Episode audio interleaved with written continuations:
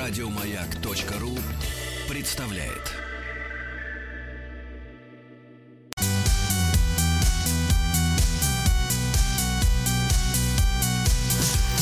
Сергей Стилавин и его друзья на маяке. Ну что ж, товарищи, доброе утро. Сегодня у нас четверг, здравствуйте, Владик. Доброе утро, Судя Сергунец. по музыке, которую вы сегодня Так. выбрали, у вас есть желание хорошенько поработать. Точно, Это- совершенно точно. Это очень прекрасно, очень замечательно. Я считаю, что со словом замечательно и прекрасно можно использовать очень это самое наличие. Можно? Очень можно. Ну вот, значит, для того, чтобы задать какое-то настроение, давайте Так. короткое, а потом будет письмо.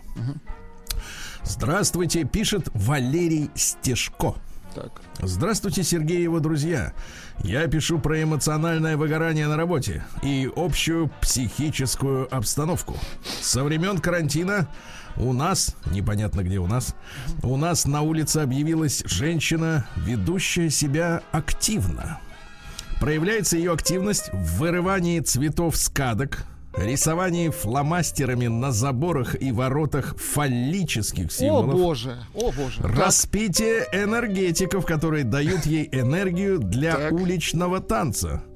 Ей за 40. Недавно я узнал, что она работает учительницей младших классов. Видимо, учителям тяжело. Все. Да класс. Класс.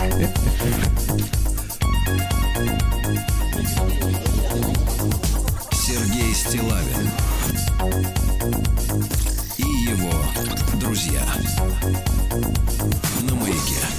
Ну что же, э, нас ждет несколько писем. Сразу скажу, что э, получил письмо от э, нашего постановщика речи. О, отлично. Вот да, он отлично. развязал. Хорошо. Не очень. Ну как не очень. Иногда можно развязать, развязать. А как иначе Нет, спать если узел... ложиться? Нет, давайте, Ну, давайте так. Если узел на шее, да, хорошо. Вот, но сейчас я хотел бы прочесть э, крик души Якова Еревандовича. Вот так. Наш новое... У нас, ребята, народный автор. Приемная нос. Народный омбудсмен Сергунец. Здравствуй, Сергей. Доброе утро, Владик. Замечу без восклицательных знаков, так что радоваться всё нечему. серьезно, я понял. Я ваш постоянный слушатель из Ростова-на-Дону. Очень часто был не согласен с вашими суждениями относительно женщин и их странного для нормального человека поведения. Поэтому в исследовательских целях и специально для этого письма, кстати, люди живут ради того, чтобы написать письмо. Это приятно. Я тоже просыпаюсь ради нашего эфира, друзья мои, конечно, иначе спал бы а, их странного для нормального человека поведения. Поэтому в исследовательских целях и специально для этого письма решил провести один маленький опыт. Предварительно немного о себе. Мне 39. Разведен. Имею сына. Неплохо зарабатываю, имею свой небольшой бизнес. Занимаюсь спортом. Хорошо выгляжу. Вы можете так сказать о себе? Но это не скромно, мне кажется. Вот так вот. Ну, Э, по-моему, вы- это- вы обычно называете такие вещи, это не, не вам решать. Так вот, так вот, в исследовательских целях я разместил на сайте знакомств под названием Юмба. Понял? Ну, это я Ну, я понял, редуцирую да-да-да, вы свою анкету, где ничего не приукрашивая, описал себя и разместил свои настоящие фотографии.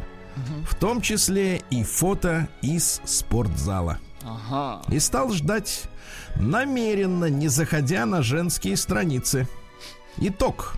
За три дня моя анкета набрала около 100 просмотров от женщин, большая часть из которых моего плюс-минус возраста.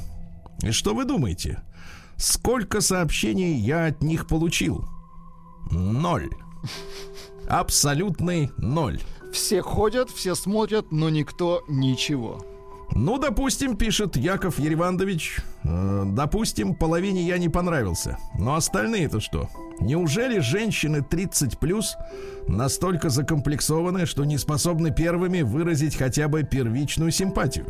Ведь это же не девчонки 20-летние. Это опытные женщины, которые, казалось бы, должны понимать жизнь. Нет.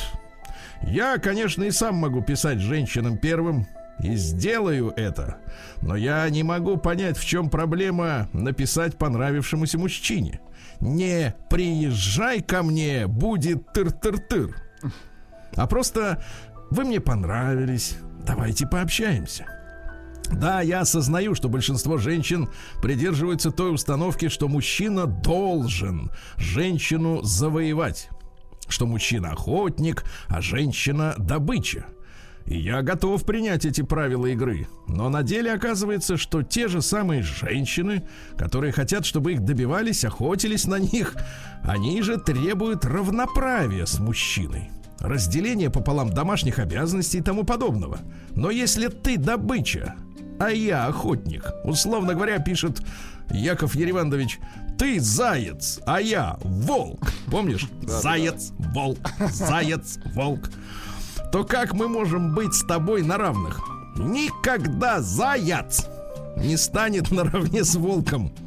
Но как в голове взрослого человека могут одновременно уживаться две таких не просто противоположных, а взаимоисключающих мысли? Это же шизофрения.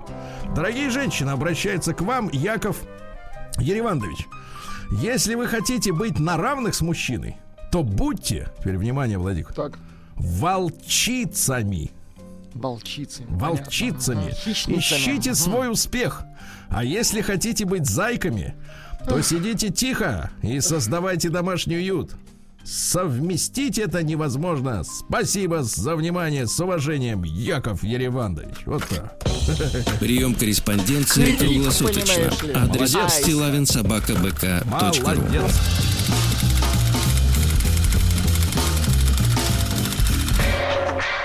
Фамилия Стилавин 2 Л. Да, именно так. А теперь, друзья мои, еще одно письмо хочу вам прочесть. А, заголовок, вернее, первые строки возмутительные, и сейчас Владик будет со мной громко соглашаться. Ну-ка, давайте. Приветствую вас, Сергей. Пишу вам не от хорошей жизни, а от очень даже замечательной и приятной. Угу. Уже неприятно это слышать. Какое хамство, да? Да, неприятно. Писать нам, людям труда. Да, в 7 утра, что у него все хорошо. Ага, вот именно. От очень даже замечательной и приятной до недавнего времени. Ага. Мне, мне нравится экспериментировать и пробовать себя в разных, в самых разных профессиях. Благо, хороший пассивный доход, это, видимо, рантье. Точно позволяет не думать о величине заработной платы. Представляете, вот нас некоторые экономисты пугают. Вот если ввести в стране, например, э, минимальный гарантированный доход для всех, то все сразу выродятся и перестанут работать. Знаю таких. Аренда называется от собственника. Нет, нет, нет, ну я имею в виду, если вот ну, и ходят разговоры, да, там, давайте сделаем эксперимент, например, каждому навалим 50 э, кусков, например, в месяц каждому. И все, значит, сразу разложатся и превратятся, так сказать, в это самое, в ничто.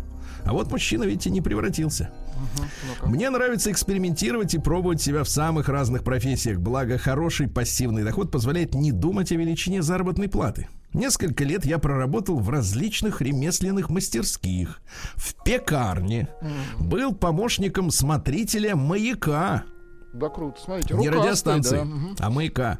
Сейчас я работаю в детском лагере блинчик-мейкером. На завтрак и ужин я прямо в зале столовой в режиме онлайн делаю блинчики, вафли и прочую вкуснотень, за которую детки, и не только они выстраиваются в очередь, за которой, предварительно употребив в пищу основные блюда. Работа очень интересная. Э, то, что ты только что приготовил, незамедлительно уплетается детишками, которые после этого еще и за добавкой приходят. Это приятно.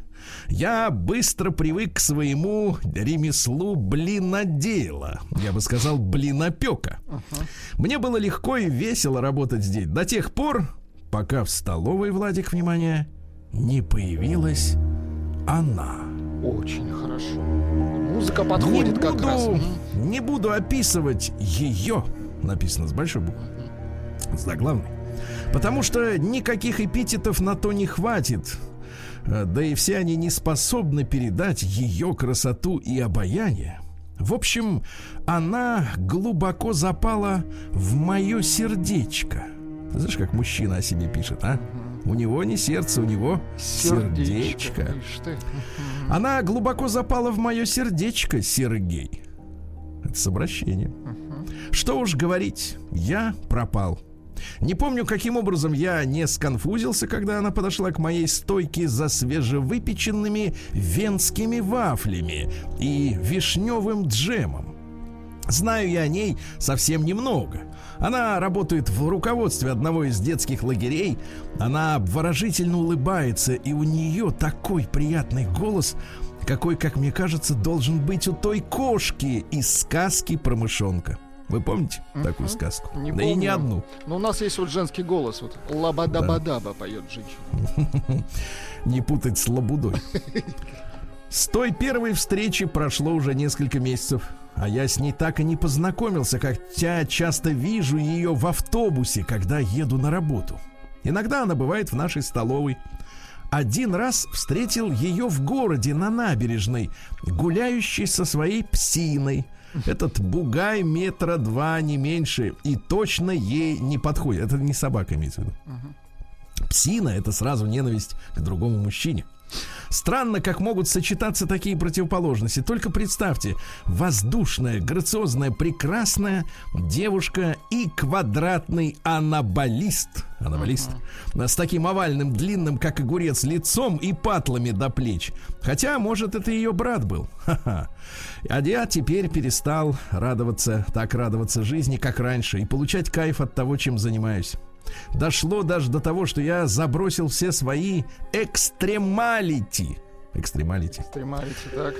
Дело в том, что в свободное время я занимаюсь бейст-джампингом и парапланеризмом. Активно. Еще вот собираюсь освоить спид-глайдинг. Спид-глайдинг нам неизвестно. Ну, скоростное скольжение, я так понимаю. По земле, хорошо. Ну, почему-то. По замороженной земле, по льду. Да, собирался.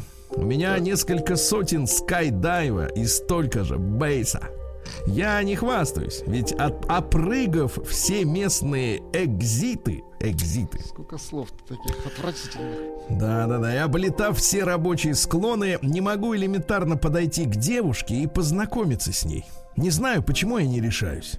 То ли стесняюсь при встрече промямлить что-то невнятное и показаться круглым идиотом, то ли боюсь этого квадратного с огуречным лицом. Хе, мог бы получиться забавный такой треугольник. Круглый идиот, квадратный кукумбер и прекрасная она. Но кроме шуток, может быть, вы подскажете, как в такой ситуации взять себя в руки и сделать хоть какой-нибудь шаг, чтобы познакомиться с ней. Ваш внимательный слушатель Блинчик Мейкер по скриптум. Чем-то эта история напоминает мне судьбу Данте, о котором вы говорили в недавнем эфире. Пожалуй, следует почитать, что он там писал по этому поводу. Ну, э, так сказать, наш Автор, который, кстати, так и не представился, да, по-моему. Uh-huh. Мы так и не знаем, как его зовут. Э, так вот, э, да, для Данте была прекрасная дама. Более того, во вчерашнем блистательном эфире Егора Сартакова мы поняли, что, например, такой прекрасной дамой для Николая Гумилева являлась Анна Ахматова uh-huh. до тех пор, пока он ее не добился. Uh-huh. А как добился, так сразу и соскочил. К сожалению, да. Вот, поэтому, друзья мои, э, конечно, конечно, я согласен с нашим мужчиной. Э, выбор женщиной, э, человека, который кажется нашему воздыхателю каким-то нелогичным и нерезонным, Слушайте, да, ну... достаточно, достаточно часто встречается, когда женщины воспринимают, ну, откровенных, ну, ну тут ну, мужчина не описывается. У них свой вкус, это ее выбор. Но Нет, дело... но у него есть шанс, он же, давайте все-таки будем предполагать, что это брат. Брат, ему надо подойти. Кто, брат? Нет. И все, и уходить. Не брат ты мне, да, сказать. Вот. Хорошо, когда в кармане ствол, да? На этот случай есть. Прием корреспонденции круглосуточно. Адрес стилавинсобакабк.ру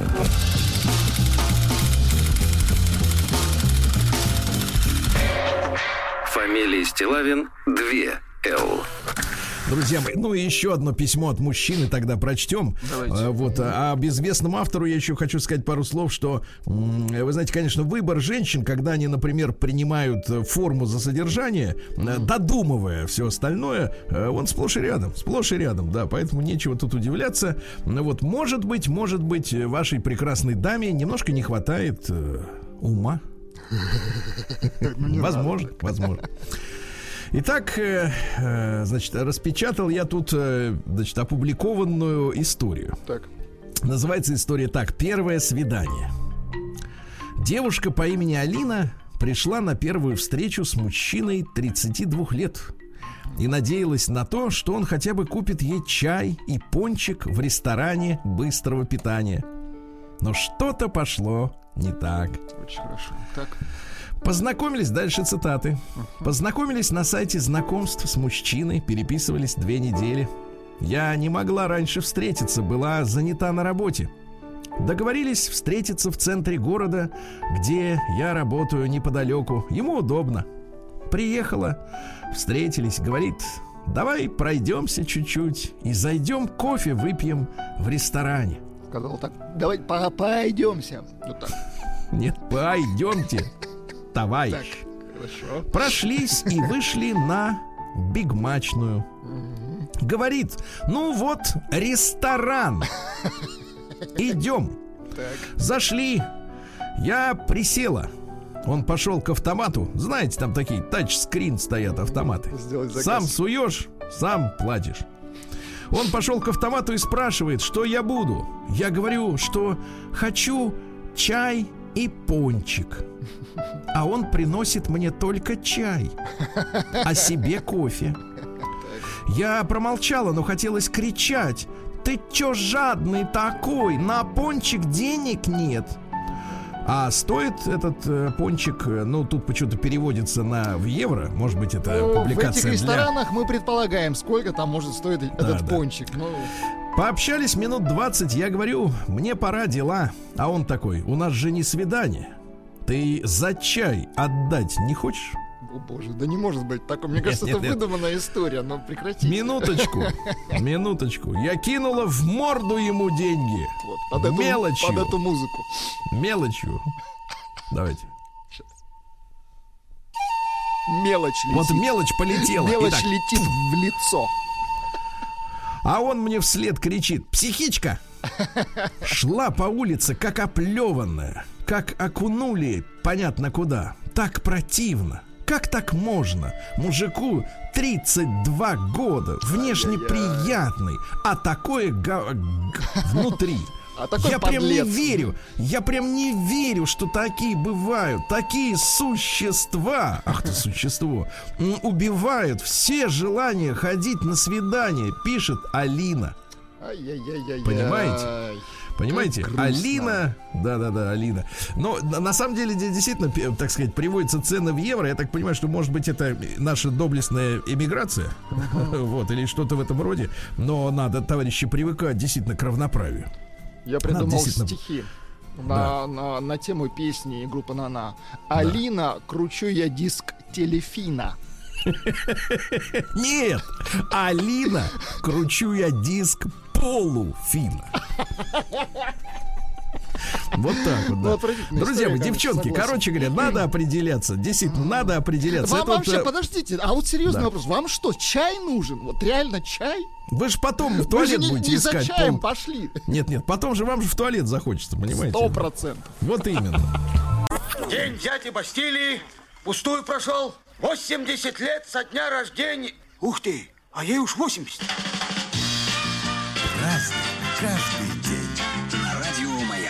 Ну что же, дорогие граждане, заканчивается потихоньку ноябрь, а вместе с ним и осень. Сегодня 26 число. Сегодня день святителя Иоанна Златоуста. Вот, угу. во-первых, да. А день борьбы с ожирением. Вот как вы боролись сегодня с утра с ожирением? Я не ел с утра. И я тоже. Вот. Вместе мы победим его. А Всемирный день информации с 94 -го года. Но это все воспринималось как праздник, а сейчас, честно говоря, судя по всему, только информация-то и будет товаром, да, самым главным. День благодарения в США. Плюс день без благодарения отмечают те, которые не согласны с этим праздником. Прекрасно. Есть альтернатива, да. А, Международный день сапожника. Очень хорошо. хорошо. Конечно. Да, да, да. Вот день печали во благо. Печаль во благо. Интересно. Да-да-да. А день переворачивания мира. Ну, в хорошем смысле, да. Да, ну и русский народный праздник также осенние зяби или просто Златоуст. А, дело в том, что созывает зима на Ивана Златоуста свою свиту в юге до метели и дает им наказ оттепели унять. А, должны все звери залезть в свои норы сегодня. Вот. Ну а поговорки какие? Э, во-первых, на Златоуста все поле пусто, правильно? Но самое главное, что с этого дня начинается, ребятки, так называемая пельменная пора. Хозяйки делали фарш, использовали не только мясо, но и рыбу, и грибы. Вся семья лепила. Пельмени старались налепить побольше, сразу на несколько обедов их замораживали прямо на дворе. Угу. Вот, а позже просто отсчитывали нужное количество и варили. Владик, я знаю, что вы не чужды этого лакомства, правильно? Ну, вот прекрасно. вы, если брать среднего размера, не такие, как манты, как вы любите, да, вот такие, с кулак, а вот, в принципе, нормальные пельмени. Сколько за раз-то вы можете, как говорится, хряпнуть? В штуках, в штуках не считал, ну, пару десятков, наверное, да. Правильно, но надо расти до тридцатника. Каждый день. Сегодня в 1718 году Петр I издал указ о назначении рынков в Санкт-Петербурге, о соблюдении чистоты торгующими съестными припасами и о ношении ими белых мундиров. О ношении? Вот, а. торговец должен быть в белом мундире. Отдельно запрещалась торговля вдоль больших улиц, ну и за это штрафы, естественно. А в 1767-м Платон Александрович Зубов, последний из фаворитов Екатерины II, Угу. Наш, э, так сказать, деятель, да. А, в конце 1789-го императрица порвала с Сашей Мамоновым. Угу. Он э, замутил с фрейлиной молоденькой. В общем, да. Хотел а передохнуть. так? Передохнуть немножко хотел. Отдохнуть красиво, да. Да, царица, как так сказать, а, была оскорблена, отправила его со всеми делами, со всеми почестями в деревню. Вот. И увидела тут же Зубова. Он командовал караулом в царском селе обратил на себя внимание. Через несколько дней царица принимала его у себя. Хорошо. Да. Вот. Но что касается, э, так сказать, товарища Зубова, э, вот э, он, что интересно, первым предложил впоследствии уже государю Александру Палчу угу. сдать Москву Наполеону. Угу. Понимаете? Именно Зубов, то есть не этот самый, не идиот. Этот стратегический не, прием предложил. Не понятно. просто любовник, понимаете, в чем проблема? Не просто. Смышленый. Вот.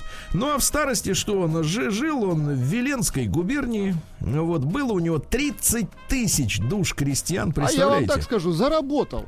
Да, заработал. Во всех смыслах. Вот, но, но жил при этом, э, так сказать, был очень сильно э, жадным. Жадным, Жаль. да. У него было, в принципе, после его смерти осталось свыше 20 миллионов рублей. Вы представляете, в ценах первой половины э, 19 Которые века. Ну, просто ну, нереально. сгнили. Понятно. Да, да. Так вот, что самое интересное, значит, он не тратил их, угу. он промышлял контрабандой.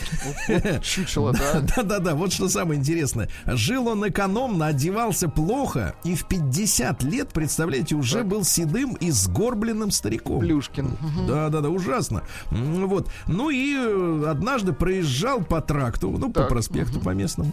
И возле дороги увидел очень красивую девушку, которая метала сено на вазу. Очень хорошо, так. Да, моментально влюбился, высватал ее у матери. Э, вот, а попутно выдал замуж за сенатора э, ее младшую сестренку. Ну, увез молодую. Хорошо. Хоть что-то хорошее сделал. Да-да-да. Увез молодую жену в свое поместье. Вот. А вскоре скончался. Представьте, и все досталось его женушке. От вот. И став богатой э, вдова, богатой вдовой, Фекла Игнатьевна угу. перебралась в Вену, что самое интересное. Вот свезло-то, э, да. Да. А, а вы видите, металла псена на вазу. Угу. А тут, соответственно, подвернулся а он олигарх. Такой, какие крепкие у нее руки. Ага, мне бы так вот, э, да, метнуть.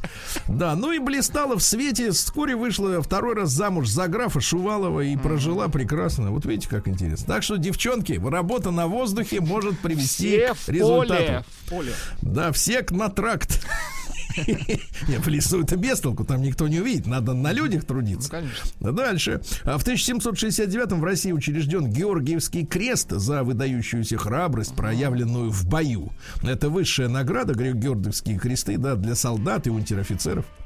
А в 1812 году произошло то самое, помните, эпохальное сражение на реке Березине, э, когда случилась полная катастрофа французов. Э, Наполеон потерял десятки тысяч э, человек. Вот послушайте только цифры. Перед вторжением в Россию летом 1812 вообще, в принципе, в распоряжении Наполеона было м, 680 тысяч э, войск, да, в целом. А, границу с Россией нелегально, без, без виз, а, перешли 444 тысячи человек. Затем еще вторглась резервная армия в 100 тысяч. Почти и, наконец, полмиллиона. И, наконец, а, больше. И, наконец, после Березина, Березины, а, у него осталось, вы только подумайте, 9 тысяч. Ужас какой-то, конечно. 9 тысяч из 600. Ну, понятно, что многие французы осели потом в России, помните, Ну да, да, ну, остались, да, да, да. да-да-да, остались гувернерами, учителями и так далее. То есть не все из них умерли. Многие пропали без вести для французской, так сказать, для французского государства. Но, тем не менее, люди захлебывались, там, то- толпились. Ну, понимаете, уже зима наступила. Они перебирались через реку. Наши как следует там обстреляли. Ну, и в итоге катастрофа французская самая настоящая. Да. Вот такая вот история. Э, Сегодня у нас также, тут, друзья мои, а, В 1856-м Александр Карлович Лимберг родился. Это наш первый русский профессор стоматологии. И Класс. впервые в мире, пос- послушайте, это самое главное, выступил за профилактику заболеваний зубов. Чистить зубы. Хорошо. Не только чистить, но и раз в полгода обязательно приходить к доктору. Ос- на осмотр. Хорошо. Да, чтобы он смотрел, где, так сказать, назревает э, гниль. Дыра. Вот так вот, да-да-да. Сегодня в 1864-м математик Чарльз Дотксон, вы помните, да, подарил свою рукопись, обещанную написать, э, обещал он написать ее к Новому году, Алисе Лиддл. Ну, а потом уже эту книжку издали под псевдонимом Льюис Кэрролл. Там вот э, грибы, я помню, всякие. Ну, такая психоделическая, конечно. Хотя и детская. Вот, там какие-то вещи-то странно описываются достаточно. Там про время что-то такое, да. Да, да, да, что-то интересное. Ну вот помните, на этой неделе была новость, что американцы установили, что сновидение это путь к путешествию во времени. Да, да, да, да. Вы видите будущее. Это научная история, Ну, а может и прошлое, кто знает, да. Сегодня в 1885 впервые сфотографирован метеор. Хорошо. А история-то сложная, потому что он летит-то быстро, а у э, тех фотокамер-то чувствительность была маленькая, понимаете? Вот, как-то изловчились. Ну и в 1894-м, почему отмечается сегодня День информатики, родился знаменитый математик Норберт Винер который стал отцом кибернетики, понимаете, да? То есть, в принципе, это папаша, ну, в большом смысле всех наших э, электронных гаджетов и искусственного интеллекта. То есть, это Умница. он начал, да, но он начал разрабатывать всю эту, да, историю.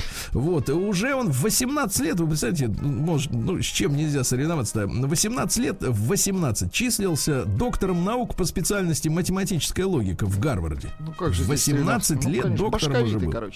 Да-да-да, башковитый. Слушайте, а я тут прочел такую историю, что сейчас же этот, э, как сказать, э, Коронавирус разрабатывается, он называется.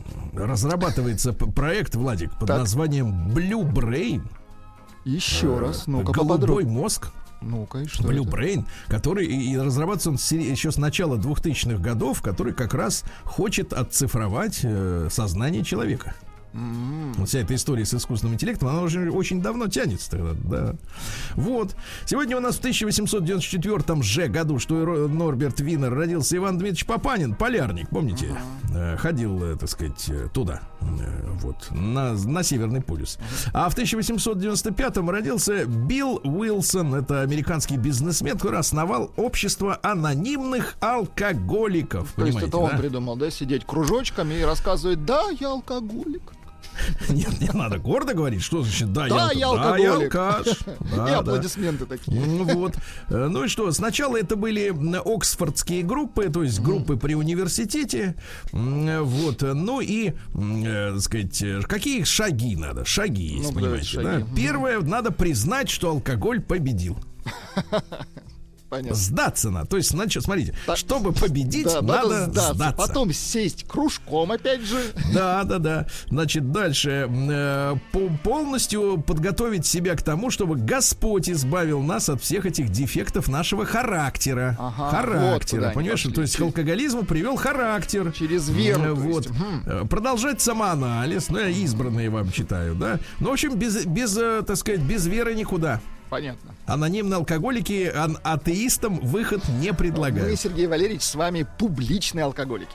Нет, нам, ну нам что, нечего лечить. Что вы, как это? Всегда есть что подлечить. Давайте признаем. Ну и в 1910 году Николай Анисимович Щелоков, министр внутренних дел, родился знаменитый еще Брежневский, который, так сказать, после смерти Ильича-то застрелился. День дяди Бастилии пустую прошел. 80 лет со дня рождения. Ух ты! А ей уж 80.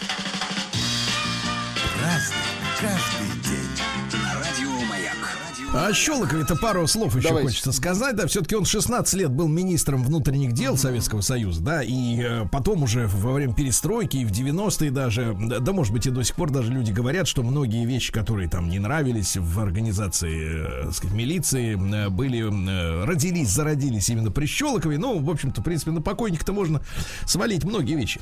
Так вот, он в 38 году перед войной э, был начальником Мартеновского цеха э, в Днепропетровске. Э, а потом он работал председателем Днепропетровского горосполкома. Там uh-huh. же познакомился с Брежневым. Uh-huh. Вот. Они подружились по-человечески. Затем Щелоков отвечал за эвакуацию промышленных объектов во время войны, во время наступления вот из да. этого региона, да. История. Ну и так далее. Партийная линия. И вот оказался уже на посту при, э, министра внутренних дел. И вот кризис его, связанный с тем, что он застрелился. А, произошел как раз после того, как его не только обвинили в коррупции, но лишили звания э, героя соцтруда.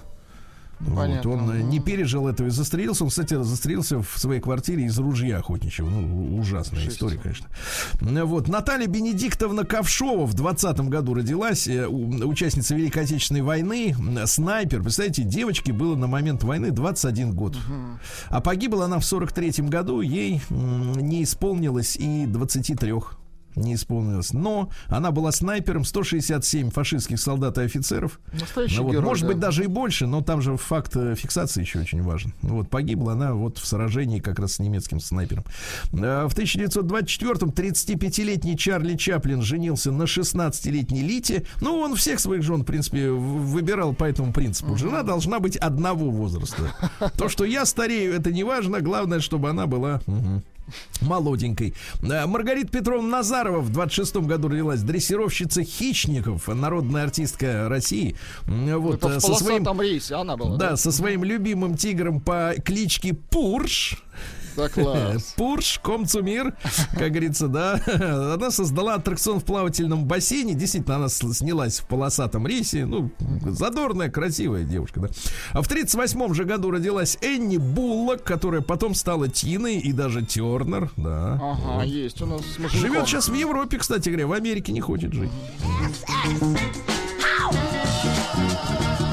Корневой фанк. Корневой, да. Да, Анна Николаевна Шатилова, телеведущая, народная артистка России, диктор центрального телевидения родилась, да, в 38-м, опять же. А в, сегодня в 39-м э, состоялся, произошел Майнильский инцидент, э, когда финны возле селения Майнила. Uh-huh. Открыли артиллерийский огонь по советским пограничникам. Э, вот четверо погибли.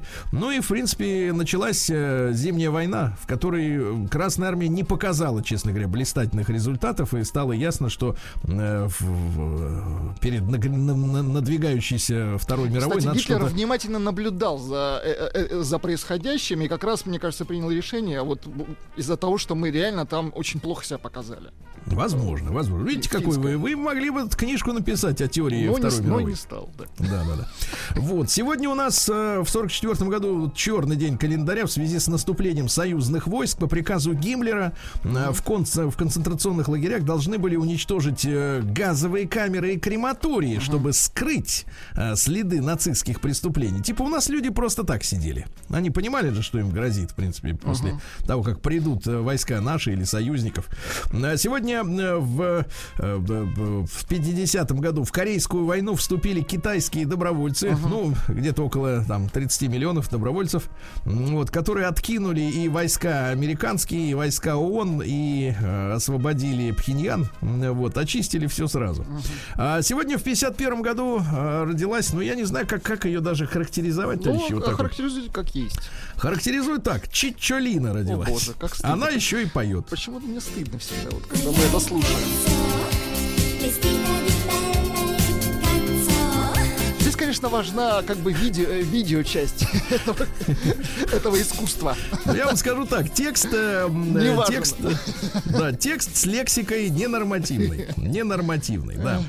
Вот она же была депутатом э, этого да, да, римского да. парламента, да-да-да, итальянского. Вот у меня как будто э, как-то было жуткое похмелье, э, то, чего никогда не будет у бедняков, так что пришло время помочь беднякам, сказала она, да. Вот дальше. Сегодня у нас э, в 65 году Франция стала третьей страной, которая запустила искусственный спутник Земли. Uh-huh. Вот. Под названием Астерикс. Ну, у них вот эта фишка, да, вот да, это, да. из средневековья еще эти все имена. Сегодня в 66 году во Франции же заработала первая приливно-отливная электростанция. Понимаете, oh, вода туда-сюда, uh-huh. что это без дела, правильно? Вот, надо. Э, очень интересный человек скончался в 66 же году. Зигфрид Кракауэр. Так. Это не очень популярная фамилия, но один из самых влиятельных теоретиков кинематографа. Mm. Так вот, что интересно, он сформулировал учение о взаимозависимости коммерческого кино и массовой психологии.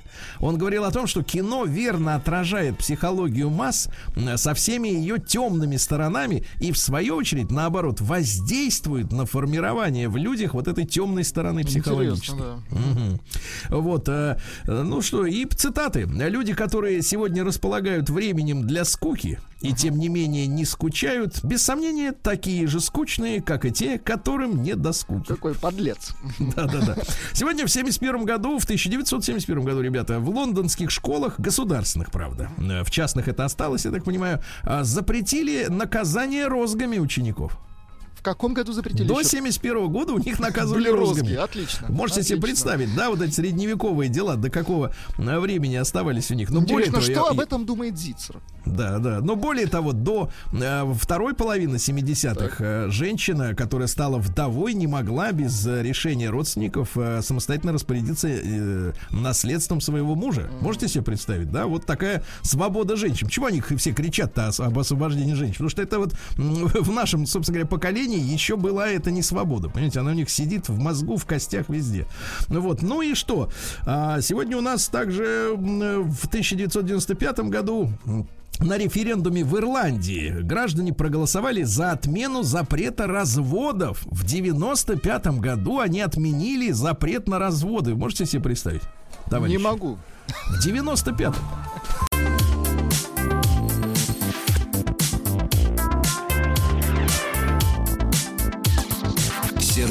Стилавин и его друзья. Что ж, товарищи, на ближайшее время температура э, противоречивая. От минус одного до плюс одного. В Омске значительно холоднее. Значительно,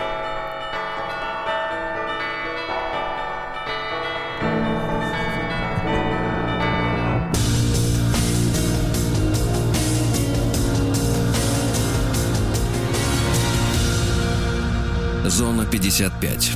В Омской области чиновники предоставили мужчине квартиру без воды и канализации. Даже и не знаешь, что хуже, да? А тут сразу все. Ему пришлось обратиться в прокуратуру.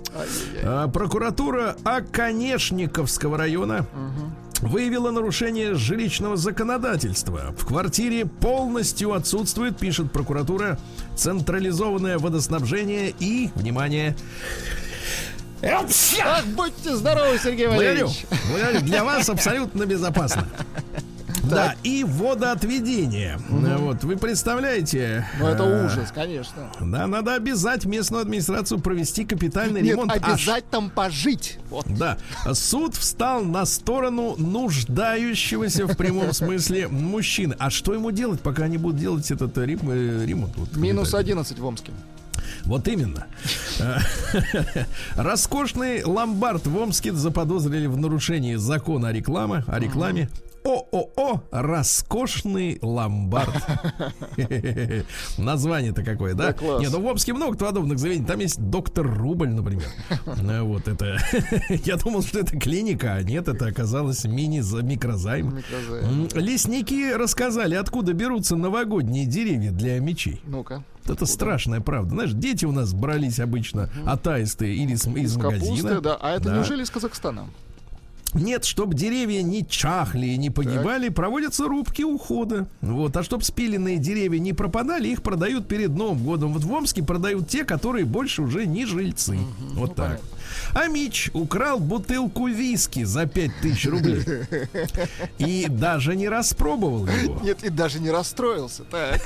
Да. Он сбежал от продавца, которая догнать его не смогла. При этом дорогой алкоголь Амич так и не выпил. Э, Он э, на улице, э, значит, бутылку объемом 0,7 Так.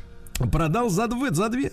За две, так Подлец, сказать, а. знатоку виски, знатоку. Теперь мужчине грозит лишение свободы на срок до 4 лет. Да. А во время полета из Москвы петербурженка, которая живет в Омске, не вытерпела и закурила в туалете. 27-летняя девушка сидела, сидела, ерзала. Но самолет из Москвы в Омск летит 3,5 часа. Ну, можно и 4, если ветер сильный. Если постараться. Да, ну и вот э, не выдержала, закурила в туалете. На по приземлению ее передали полиции. Вот, потому что все курильщики должны терпеть. Ну а куда же Да. деваться, конечно. А Очередное мошенничество, товарищи, на заметку не только о мечам. А, омская дачница, прекрасная 51-летняя женщина, да, как вы понимаете, наша. Ровесница. Вы же конечно, это вот хотели этим- сказать? Наша вот этим э, практически одноклассница. Вот. Но если второгодница, то да.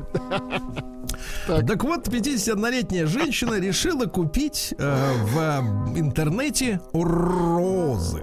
Роза муда. О, Другое. Да.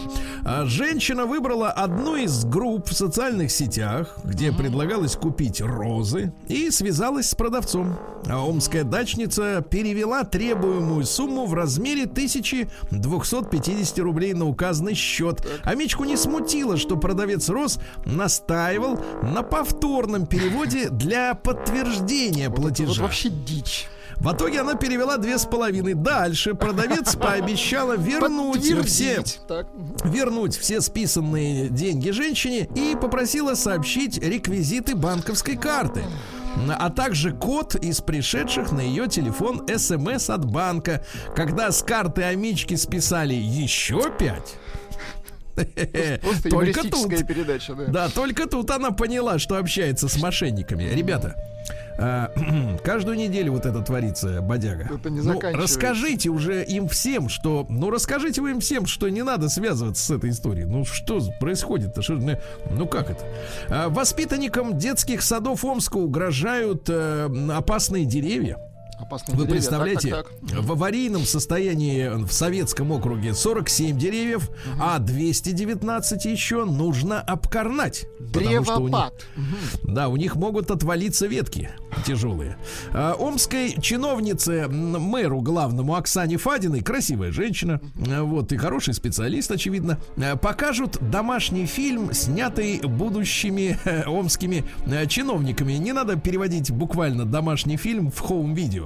Это не то. Э, Дело в том, что участники отбора на включение в кадровый резерв мэрии Омска должны записать 30-секундную 30-секундную самопрезентацию. А затем финалисты будут участвовать в супер игре. Так, так, так. И по итогам кадрового отбора 50 лучших кандидатов э, будут включены в резерв управленческих кадров, будут жить и ждать, когда их позовут на работать в мэрию. Да. А хорошая новость. В Омской области заменено 885 лифтов. ну и, хорошо. наконец, в Омске разработали новогодний туристический маршрут. Так. Давайте посмотрим, что э, В приготовили. сторону Казахстана. Нет, по, по, по Омску. Так вот, э, установят э, ледяные скульптуры к Так. 25 декабрю, наряженные елки и даже светящуюся лампочками э, арку желаний. Да класс. Вот, потратили на все это дело, значит, э, четыре с половиной миллиона рублей. Да. Ого, было в нужном месте. Да, Четыре с 10, половиной. тема- да, 10 тематических композиций. Волшебная тропинка, карнавал, елоч, э, елочный вальс, снежные садовники и так далее. А в центре всего этого елка с бантом. Понимаете, да? Хорошо. Там можно будет купить э, в сувениры, да? Ну и, наконец, пару сообщений. Давайте. В Омске кладбищенские миллионы, а именно 11 миллионов рублей, которые должны были пойти на поддержку похоронного дела, Так. Потратят на дезинфекцию школ. То есть пока что похоронные служители Похоронное дело. да, подождут понятно. мгм. на свои, как говорится, да. Ну и, наконец, э, следы волков и медведей. А вы отличаете вот след волка Волк и от слона? медведь, ну у медведя крупнее лапа, ну вы что? Ну это же азы, ну Так, короче говоря, до смерти перепугали новосибирских дачников из СНТ «Лада-2» и «Изумруд». Товарищи, это не страшно, они ушли уже.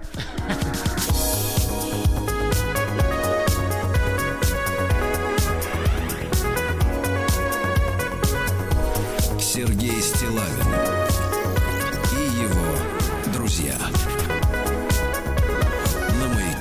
Так, ну давайте о хорошем, что ли. В Воронеже скандал.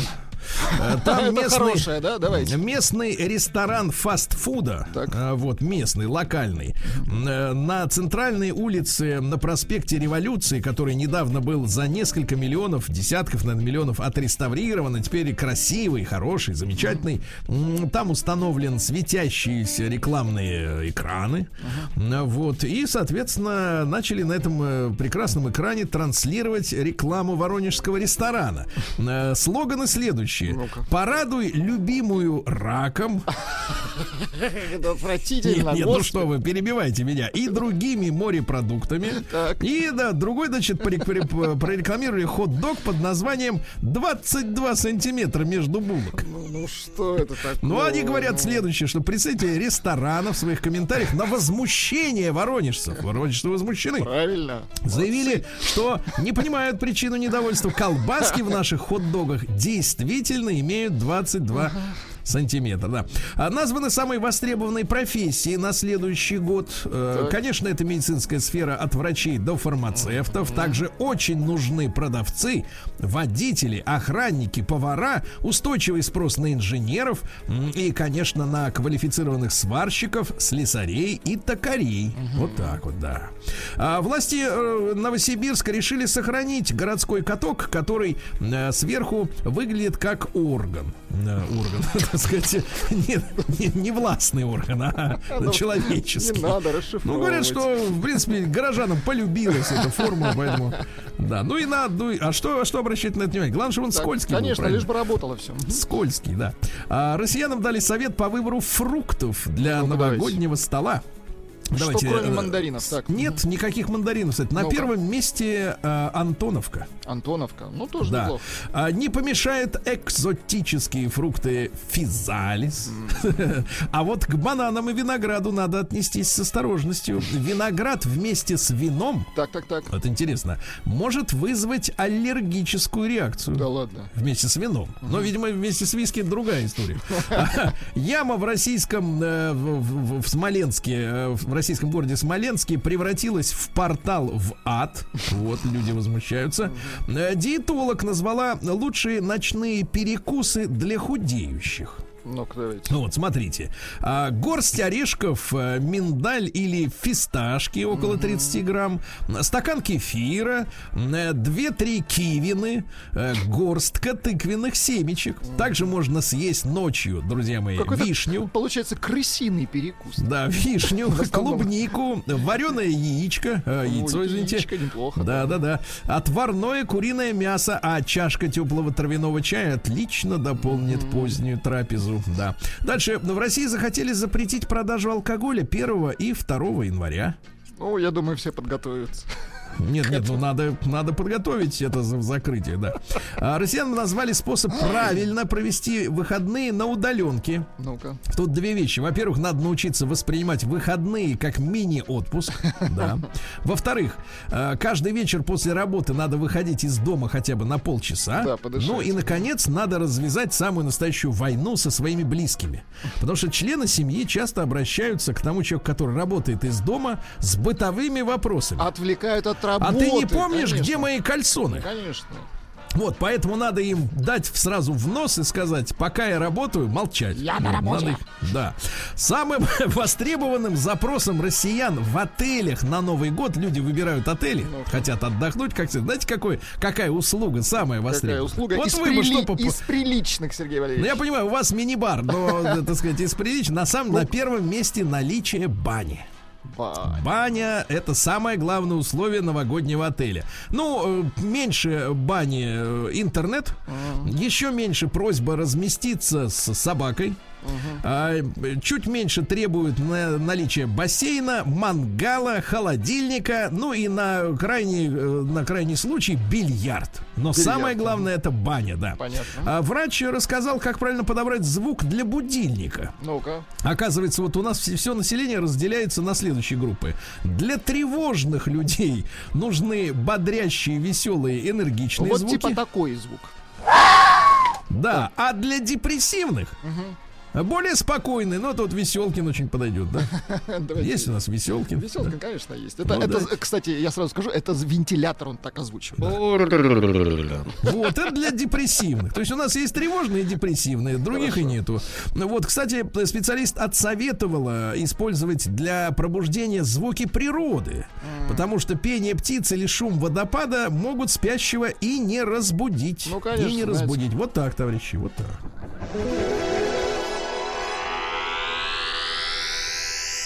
Наука и жизнь. Э, Ученые спорят э, э, на, по вопросу, правда ли, что запах ванили современному мороженому придает бобровая струя. О боже, так. Дело в том, что у бобра есть касториум. Нет, как мы уже только что поняли, у бобра есть струя. Ну, это да, да. Так вот, у него есть касториум. Это струя специальная, которую метит территория, и она действительно имеет э, запах ванили. Да? Более того, это вещество спирторастворимо. Э, При обработке приобретает более приятные мускусные и фруктовые нотки. Американское управление по санитарному надзору говорит, что безопасно для добавления в пищу. То есть такие бобровое мороженое, да. Да, обна- обнаружен новый способ побороть старение. Так. Э, Друзья мои, а увеличение количества белка сестрина. Белок Сестрин. сестрин. Мгм. Все увидите на полке, сестрин, берите. Тормозит старение плодовых мух. Может, и людям поможет, да. Ученые раскрыли риски заразиться ковидом в постели. О боже. Говорят, что никакой из видов сексуальных практик не может застраховать от заражения ковидом. Аккуратнее, да, К товарищи. тому же люди во время близости гораздо чаще дышат. Не, гораздо чаще снимают маску. Да, и смотрите, да, чаще дышат и нередко целуются, в том числе и по-французски. Да. Ученые рассказали, что без витамина D э, может возникнуть э, ноющая боль в области таза, поясницы, ногах, бедрах, ребрах. То есть э, кости везде. лишаются, э, кости лишаются минерализации, могут быть очень серьезные проблемы. Дальше. Ученые сравнили пользу от свежих плодов и от сухофруктов. Разницы нет, да? Извините, просто сообщение пришло забавно. Да. Человек пишет, то есть получается, что бобер струячит ванилью. Да-да-да, да. Вот, розами. Да, ну и, наконец, найдена лягушка с голосом кузнечика и длинным средним пальцем. Ну, прекрасно. Вот и вот и все. Новости капитализма. Ну что же, э, э, девушка из России, блогерша, рассказала иностранцам э, о том, почему нельзя ехать в Россию. То есть ведется подрывная деятельность. Так, ну Значит, больше всего зарубежных пользователей напугал Ленин, который стоит в каждом городе. Вот. Дальше ага. уродливые балконы а и пластиковые. решать, уродливые они да, или нет. и пластиковое покрытие, вот эти вот коробы эти, да. Ну и, наконец, больше всего возмутил, э, возмутило мясное желе, которое мы знаем как холодец. Ничего не говорят, понимают. что, говорят, что молодежь не понимает, отврати, отвращение испытывает к холодцу, хотя для нас это все, правильно? Это лакомство, С горчичкой, конечно. ну О, что боже. Да. А в Шотландии хотят сделать бесплатными гигиенические принадлежности для всех женщин. Молодцы. Я подсчитал, что женщин у них около двух с половиной миллионов. Э, на год им будет выделяться по тысяче рублей. Угу, каждый. А в Чехии олень отнял ружье у охотника и ушел с ним, а полиция просит вернуть оружие. Ну кого? Да. Дальше. Э, мужчину приговорили к двум годам тюрьмы за то, что он не оплатил перевес э, в аэропорту. Вы представляете? Два года тюрьмы за перевес. Назвали самую желанную обувь 2020 года. Это кроссовки Nike. Это реклама. Это не. Была, да? У них, да, да, да. Ну и что интересного еще? Давайте посмотрим. Выпущен халат для вечеринок во время пандемии коронавируса. Специальный халат. Ну, Он маской. изготовлен махровый. А, махровый. махровый. Да. Вот. Ну и что интересно, э, в Великобритании выставили на продажу банк-особняк с сейфовой комнатой, где можно хранить миллиарды долларов. Очень Миллиард. хорошо. Очень.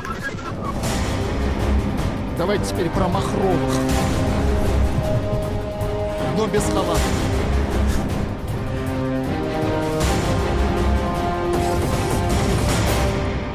Россия криминальная. Вот, пожалуйста, Федеральная служба безопасности обличила полицейских, которые подбросили наркотики россиян, россиянину. Попросила их об этом офицеров жена. Ну, ну попросила ФСБ. Конечно. Вот, видите, нет, очень хорошо, обличили, все, обличили.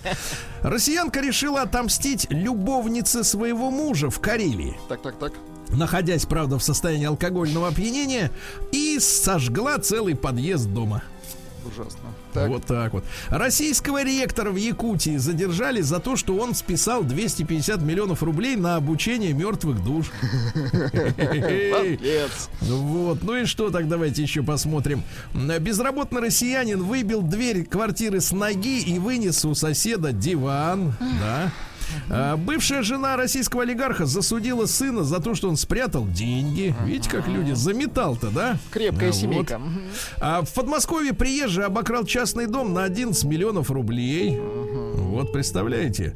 Вот, ну и что? Давайте парочку сообщений. А, кражу фитнес-браслетов раскрыли в Подольске. Uh-huh. Да? Ну и, наконец, вот главная новость, мне кажется, она следующая, товарищи. Российский застройщик оскорбил жильцов многоэтажек рекламным роликом. Ну-ка, ну-ка. На российского застройщика возбудили дело из-за рекламного ролика, в котором, ну вот в видеозаписи, девочка показывает зрителям средний палец. Это реклама такая, отлично. Нет, это плохо, плохо. Кто не купит, тому палец. Тому конец. Ой, ну да, плохо тому.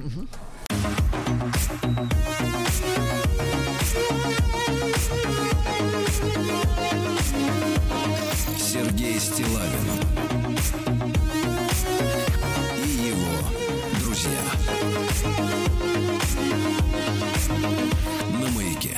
Друзья мои, э, вам всем доброе утро, доброго дня, э, так сказать, хорошего. Э, и сегодня у нас тема дня будет по традиции в это время. И вы помните, как на прошлой неделе прошла такая новость, может быть, в нее не сильно вы как-то поверили и, да, пропустили мимо ушей, но, тем не менее, была новость о том, что собираются наши власти проверять качество электропроводки в домах россиян. Понимаете, о чем идет речь. Понимаем. Э, я эту, эту тревогу со стороны государства разделяю в том смысле, что а, кто, как, э, из каких материалов, с соблюдением каких стандартов э, это все делал, непонятно, правильно? Mm-hmm. Потому что обычно, давайте, если мы берем новое жилье, которое э, сдается, которое люди покупают, да, ну, кабель идет до квартиры.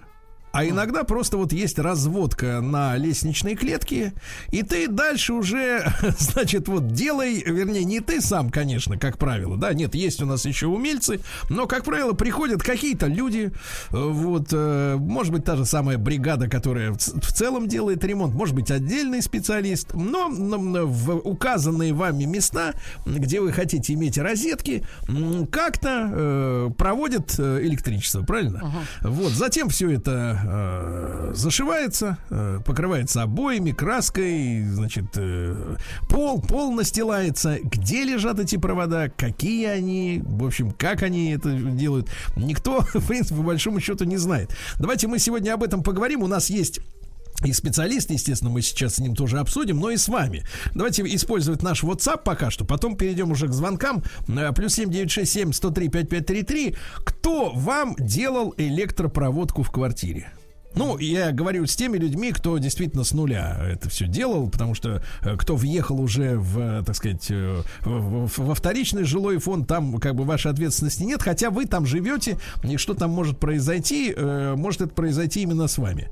Давайте, плюс 7967 103 5533. Кто делал проводку в вашей квартире? То есть, какого уровня специалист? Я не спрашиваю имя, имя отчество, да, но что это были за люди, в принципе, да? Вот давайте познакомимся. Константин Феликсович Кижи Жель, помощник президента Российского союза строителей, с нами на связи. Константин Феликсович, доброе утро. Доброе утро. Только исполнительный утро. директор Российского союза строителей. Исполнительный директор. Да. Хорошо. А, Константин Феликсович, ну, с вашей, с вашей стороны, вы э, вот это предложение э, проверять электропроводку в э, квартирах у наших граждан как восприняли? Ну и как человека, как специалист? Знаете, э, полностью мы поддерживаем. Значит, такой инициативой вышла э, Общественная палата России. Она обратилась в Минстрой к министру Кареку Файзулину. Э, и это абсолютно правильно. Почему? Потому что по нынешним стандартам значит, электропроводка проверяется два раза в год только всего лишь, да, и, mm и проверяет ее, как правило, управляющая компания. Но за состоянием сетей должны э, следить э, специализированные организации, э, которые обладают компетенциями и так далее. Потому что зачастую возгорание, э, ну там по данным МЧС, 40% э, всех возгораний в помещениях происходит из-за проводки. Вот, это связано с износом э, проводов там старых и, и так далее. Поэтому э, в конечном счете сейчас вот в многоквартирных э, домах, э, вот я еще раз говорю, два раза проводится да, осмотр, но собственники все равно остаются ответственными за состоянием сети в жилых помещениях многоквартирных домов. Но зачастую собственники не, не обладают компетенцией, навыками, собственно, определить э, износ э, проводки. Поэтому э, Минстрой поддержал эту инициативу. Вот сейчас это все узаконится, и уже непосредственно mm-hmm. будут специализированные компании, которые будут следить за проводкой, за ее износом, за ее толщиной там провода правильно, потому что, как правило, после даже ввода нового жилья, как вы сказали, да, а, значит, граждане подключаются, не понимая, какую нагрузку и какой, э, какое сечение должен быть провод. Но это нужно как бы обладать э, всеми компетенциями. Поэтому это, этим должна, конечно, заниматься специализированная организация, как на водяных счетчиках, так и э, следить вот другая организация такого рода, следить за состоянием проводки. Константин Феликсович, вот давайте на секунду э, прервем нашу беседу, да, на секунду буквально послушаем звонок из Рязани. Максим к нам позвонил. Максим, доброе утро. Доброе утро. Э, Максим, вы лично делали вот в квартире ремонт? Вы знаете, где, как лежат ваши провода? Нет, лично не делал. Приобрели квартиру в новостройке, вот. Но там проводка была в таком плачевном состоянии. Настолько, что пришлось ее вообще все оставлять и бросать новую проводку. То есть э, там как бы тотальные такие были. А кто, кто ну, занимался, кто занимался вот самой прокладкой этих новых проводов? Ну, искал, искал специалиста в интернете, как бы так, А сейчас же у нас в этом плане все, все просто, возможностей много, поэтому как-то вот нашел специалиста, приехал, посоветовал, сказал, что да, здесь все плохо, и надо вот э, все переделать заново. Он сказал, что все плохо и все переделал. Скажите, э, Максим, а когда эту квартиру вы закончили ремонт? В каком году? А, получается, полтора года назад где-то. Пожалуйста, вот наш, наш сегодняшний гость, Константин Феликсович, говорит, что управляющие компании должны два раза в год проверять электросети. К вам кто-нибудь за это время приходил? Ну, да, да, да, да. Ну, по, элек- по электросети, честно говоря, ни разу никого я не, не встречал и не, встречал. не проверял. Хорошо, хорошо, я понял, да. Спасибо большое, да, Максим из Рязани. Э, Константин Феликсович, а вы говорите, что в подъездах должны, да, да. проверять? А то, да. что происходит за бронированной дверью квартиры, в принципе, никто не проверяет? По нынешним э, стандартам за это несет ответственность непосредственно житель э, значит, э, жилья, то есть квартиры. Поэтому, собственно, и вышли с этой инициативой. Непонятно, кто прокладывает, когда делают ремонты, нанимают не, не скажем так, не специалистов, которые там за дешевую, за дешево прокладывают проводку, не всегда это правильно делают и так далее. Поэтому за этим нужен, конечно, контроль. Константин Феликсович, я напомню, что с нами на связи Константин Феликсович Кижель, э, Кижель, простите, э, исполнительный директор Российского союза строителей. Э, Константин Феликсович, а как, как вы видите вот саму процедуру проверки? Если уже квартира отремонтирована, кабель где-то там лежит, да, вот он за, зашит под обои, под пол, еще где-нибудь, вот что из себя будет представлять эта проверка физически?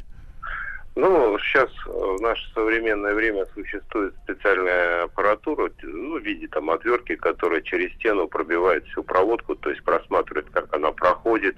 Если коробки разводки, э, в коробках разводках будут проверяться там соединения и так далее. Самим-то проводом, который проходит внутри стены, э, ничего не произойдет. А вот, как правило, возгорание и замыкание происходит именно в коробках разводных там зачастую, значит, не, неправильно идет соединение и так далее. Поэтому это все пробивается, просвистывается через стенку специальным э, прибором, как проходит проводка, и будет проверяться, конечно, именно непосредственно разводки, будет проверяться от счетчика до квартиры.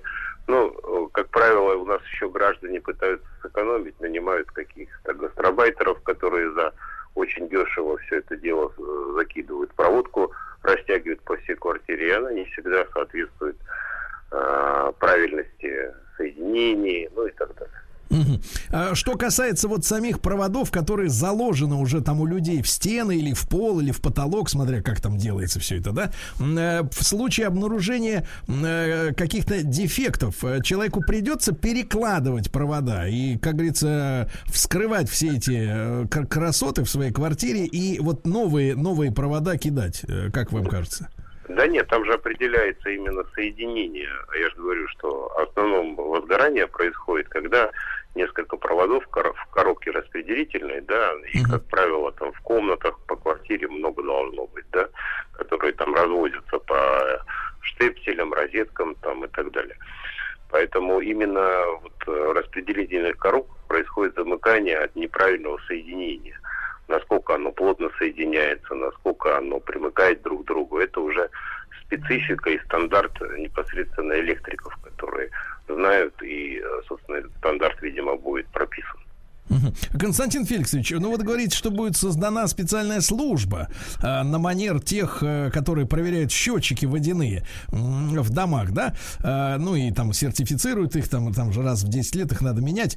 Э, на, ком ля, на кого ляжет материальная составляющая этих э, контролеров? То есть кто будет оплачивать вот эту работу по контролю за каждой квартирой фактически? Вы знаете, пока этот процесс идет обсуждения, пока непонятно, как это будет работать, но мне кажется, что это как обычно, как все организации, которые... Ну, граждане и так платят, собственно, за свое жилье, да, коммунальные услуги, поэтому, видимо, рассматривается вопрос в том числе зашить, значит, вот эти вот финансовые затраты на управляющие компании.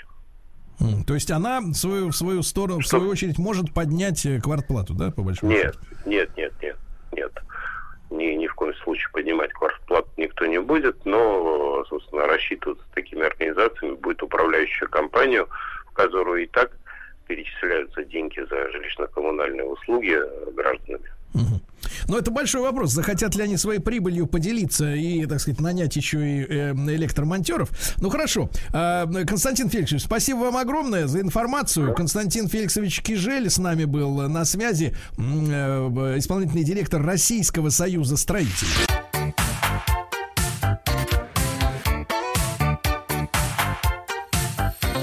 Сергей Стилавин и его друзья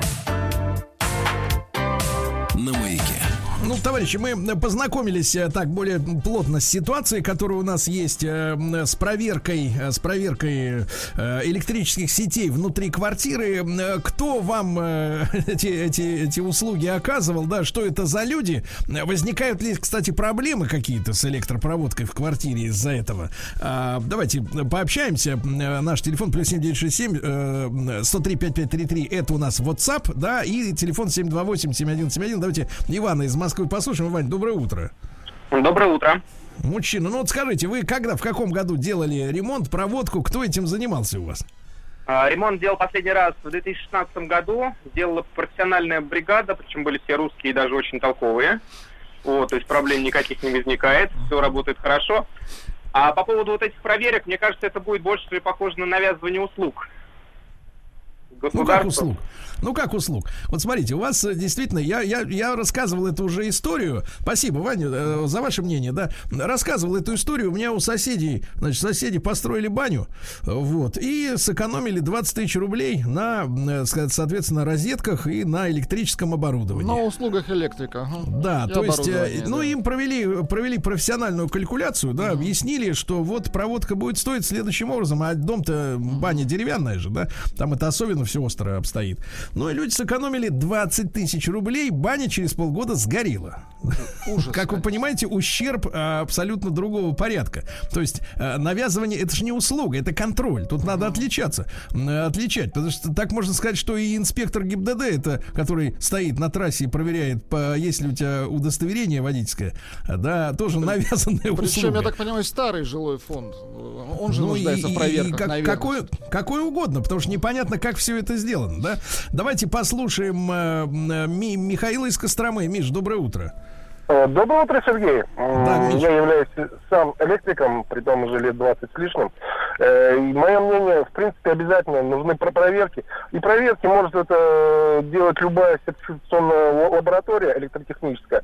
Там есть основные как бы, измерения, сопротивление изоляции, петля фаза 0, э, контур заземления, собственно говоря, проверка диф-автоматов и, и так далее. Проверять надо, потому что в плачевном состоянии вообще находится, собственно говоря, электрические сети, при том и старого жилого фонда, а также новостроек делают э, через пень-колоду. Э, самому приходится новостройки просто-напросто переделывать.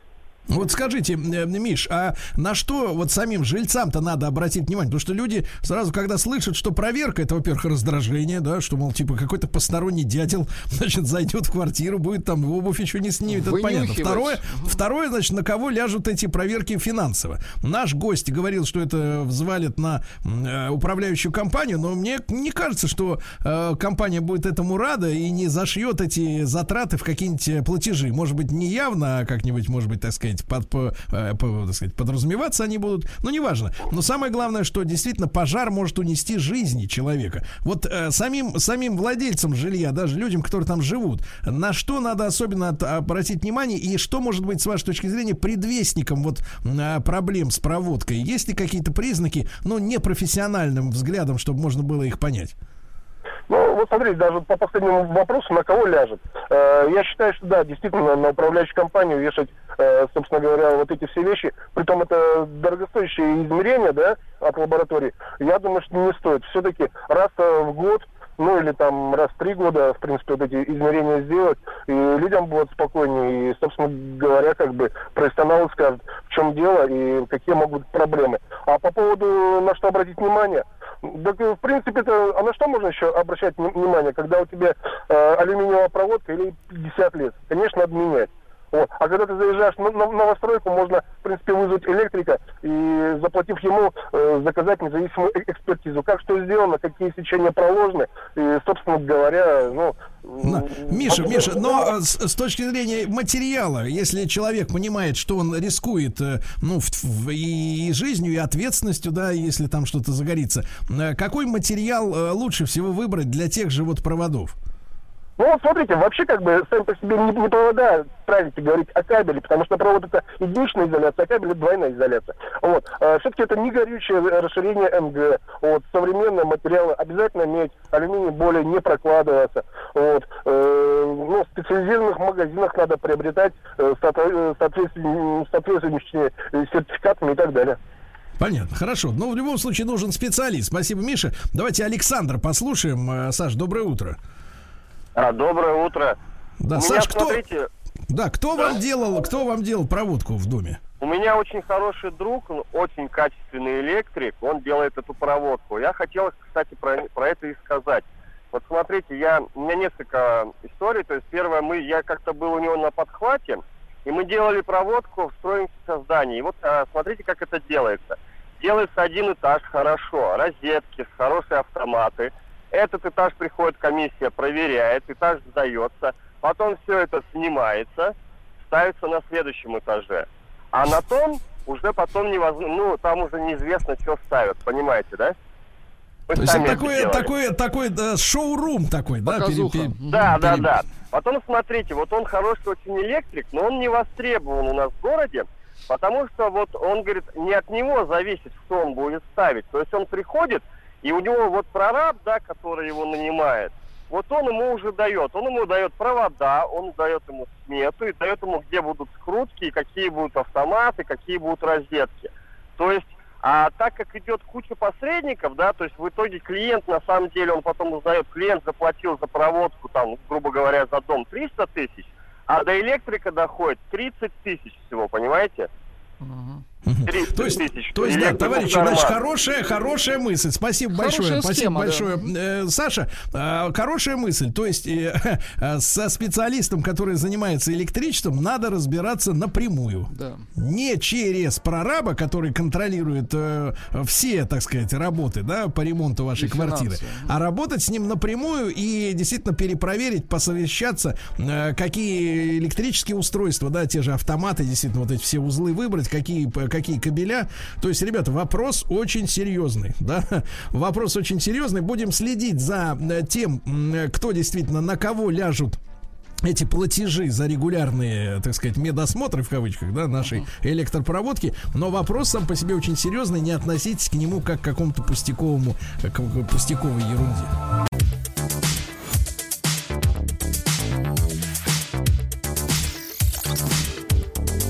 Сергей Стилавин и его друзья на маяке. Товарищи дорогие, ну, вы знаете, что в нашем эфире мы э, с вами периодически э, созваниваемся со специалистами, рассказываем о том, как живется в Москве. Я при этом прекрасно понимаю, что нас слушает вся страна, и поэтому э, к таким программам надо относиться к следующим образом, друзья мои. А, посмотреть именно на передовой столичный опыт и понять, что в конце концов должно появиться и во всех наших регионах, и во всех других городах, потому что Москва является той площадкой, да, где обкатываются новые э, и технологии, и способы, и приемы. В общем, э, как говорится, жить становится лучше, жить становится веселей, как говорил классик. И дело в том, что э, появился вот новый проект, о котором мы сегодня с вами э, послушаем и поговорим отчасти. Он называется «Моя прогулка». Значит, в чем, в чем история? А, в период сложной эпидемиологической обстановки а, москвичи, такие как, например, Владик, uh-huh. чтобы избежать риска заражения, многие остаются дома, да? Uh-huh. И для как раз людей, которые находятся дома, появилась возможность э, в онлайн формате, то есть, например, на телеэкране своего телевизора или на смартфоне или на ноутбуке, поближе познакомиться с историей достопримечательностей родного города, понимаете, да? Uh-huh. И подготовлены пять фильмов экскурсий экскурсий э, в рамках вот этого проекта. Она называется, он называется «Моя прогулка по районам Москвы». Которые находятся за пределами Садового кольца. Уже они опубликованы, эти видео, и посмотреть можно, естественно, не только москвичам, но и кто захочет из любого города, из любого села э, нашей страны, опубликованы на портале «Я дома».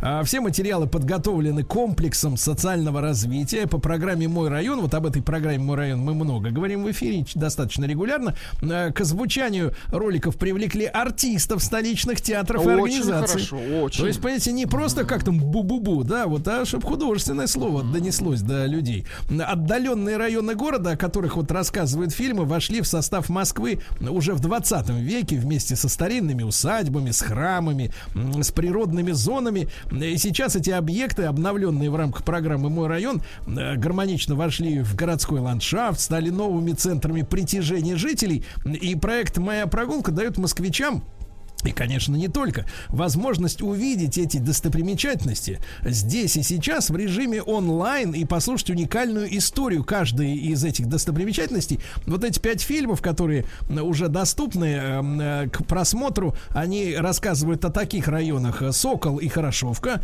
Обручевский район, Очаково-Матвеевская, Куркино и Преображенская. Маршруты имеют разную протяженность. Самый короткий из них 3 километра. То есть включил, например, Smart TV, да, угу. подключился к порталу, сидишь, смотришь, понимаешь, да, 3 километра вместе с тобой по микрорайону Очакова, а самый длинный 6,5 километров по Преображенскому району. Ну вот, ну и что, посмотрел, послушал, да, вдохновился и, может быть, э, и, так сказать, и пешочком прогулялся потом понимаете, соблюдая меры, естественно, предосторожности. Я Рад, что у нас сегодня в эфире два специалиста, с которыми мы сегодня поговорим э, и об этом, и, и о реальных таких живых, настоящих экскурсиях. Э, с нами Евгений Степанов, экскурсовод и автор проекта «Гуляем по Москве». Евгений, доброе утро. Доброе, доброе утро. Да, и Татьяна Ващенкова, психолог, арт-терапевт. С Татьяной мы на этой неделе уже общались. Татьяна, доброе утро. Доброе утро. Да, очень рад с вами вновь поговорить. Э, друзья мои, ну, наверное, с Евгением начнем, да, нашу беседу. Э, Евгений, вот за последние 10 лет э, как Москва изменилась для пешего туризма?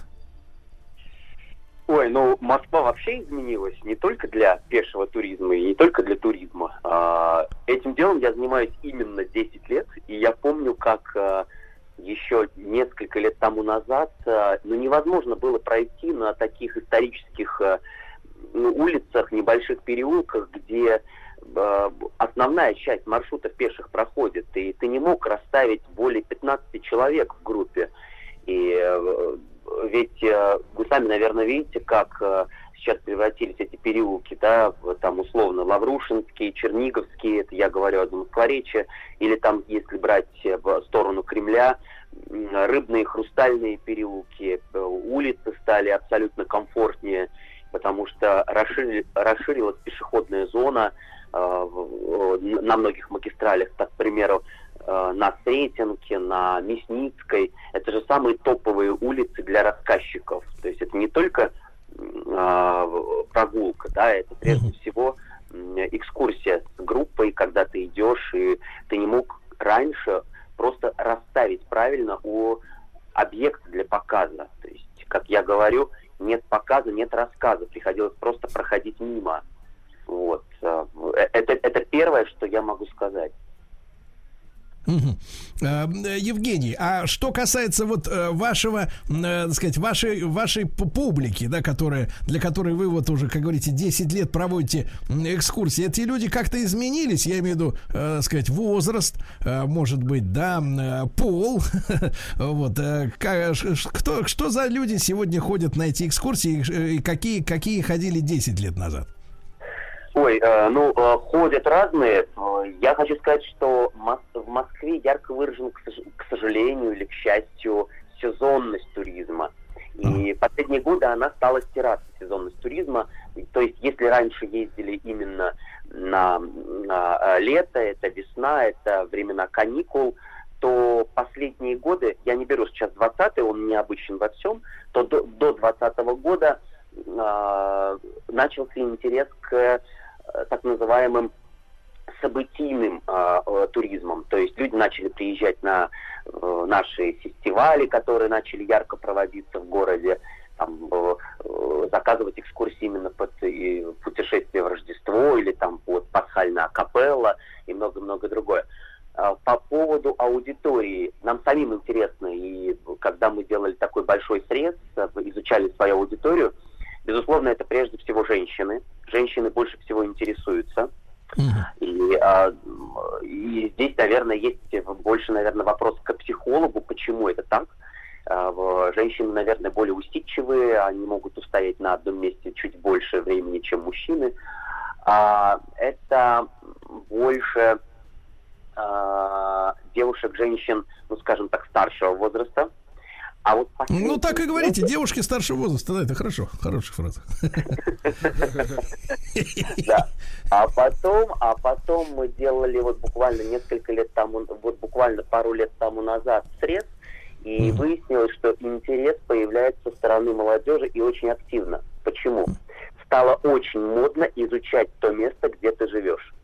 Ведь, ведь проблема в чем Москвы, как любого большого города? Большой вопрос заключается в том, что Москва синоним денег больших. То есть и многие едут э, в Москву на заработки, именно на заработки. А туда, куда ты едешь на заработки, не принято это место ассоциировать как родное место. То есть люди, приезжие миллионы сюда, они из этих деревень и сел, это было всегда, и в 19 веке даже было выражение «Москва у всей Руси под горкой, сюда все катятся». Понимаете, сюда все катятся. Поэтому про- проблема этого города в том, что они не рассматривают город как свой родной, как родное место, и вроде бы не принято его изучать. Вот сейчас, последние годы, тенденция изменилась. Огромное количество людей ходит на экскурсии именно москвичей. И я это вижу по вопросам, по людям, которые не будут просто спрашивать, а извините, а в какую сторону ближайшее метро, а в какую сторону сейчас Кремль находится от нас? То есть такие вопросы могут задать люди, которые впервые приехали в город. А здесь уже э, детально Извините, о каких Демидовых э, идет речь, да, о Прокофье или о Кимфе Демидове? Извините, а там этот дворец построен старшим Третьяковым или младшим доходным домзаказом? То есть э, по вопросам я чувствую, что меняются аудитории, приходит более э, подготовленная аудитория, да, приходят люди молодые, и это очень здорово. Ну, то есть приходят те, кто уже окопались, да, я, я, я понимаю, не только скатились, но и окопались. Но поскольку, Евгений, вы упомянули э, нашего второго собеседника, Татьяну Ващенкову, э, психолога и арт-терапевта. Татьяна, мог, не могу не передать вам вопрос, эстафетную палочку. Действительно, а в чем связан вот этот гендерный э, немножко перекос? Действительно, женщины составляют большую часть аудиторий, ну, по крайней мере, таких живых, таких подобных экскурсий. В чем проблема? Действительно, почему мужчины не, несколько в стороне? Ну, во-первых, спасибо за такую прекрасную интерпретацию возраста, как девушки старшего возраста. Я заступлюсь и за юношей старшего возраста, но, к сожалению, они более заняты кон- конкретными конструктивными делами. Они отвечают за, внешнюю, за внешний контур, за безопасность, за продуктивность в семье. Поэтому женщины, они более открыты, более эмоциональны и к тому, что является новой информацией, и к тому, что не переживайте, они передадут тем, кто юноши старшего возраста, то, что они увидели, заинтересует и вовлекут их в новую деятельность. Поэтому это определяется, конечно, характером женского такого открытого исследования. И в, они, собственно, женщины отвечают за то, чтобы перенаправить внимание с негатива на позитив, на такую духовную сторону, которая наполняет человека теми эмоциями, которые делают его, поддерживают внутреннюю молодость физиологическую и психологическую. Поэтому, да, я очень рада за то, что люди всех возрастов сейчас включаются в этот процесс исследования того места, где мы живем, и, собственно, проявление интереса туда. И это расширяет мировоззрение. Кроме этого, оно еще и будоражит наше состояние вечной э, активности там, что являются жизненными процессами, те гормоны, которые отвечают за это, эндорфины, дофамин, радости, познания. И три фактора сохранения пластичности ума – это открытость, способность удивляться, исследовать и перенаправить внимание. Вот сейчас, благодаря этой программе, конечно же, есть еще и онлайн возможность так это включиться в эту программу. Ну, слушая ваш прекрасный голос, Татьяна Нежный, я тоже взбудоражился в плане, от, так сказать, открытий новых. Я надеюсь, хотел бы... Спасибо, спасибо. А хотелось бы еще Евгению Степанову задать вопрос. Э, Жень, вот а, да. есть ли какие-то модные тренды, модные тенденции в этих экскурсиях? Да, вот какие, э, говоря молодежным языком, фишки появляются э, в последнее время? Ну, э, фишки начали появляться, наверное, даже не связаны они с последними изменениями 2020 года, да, то, что нас заперли и прочее, весной мы сидели. А, очень популярно стало, стал не академичный подход. Популярно стали такие прогулки, ну, индивидуальные прогулки, когда человек, э, то есть э, музыка, музыковед или там интересующийся поэзией, артист, режиссер – Э, рассказывает, показывает свою Москву, э, если говорить о форматах.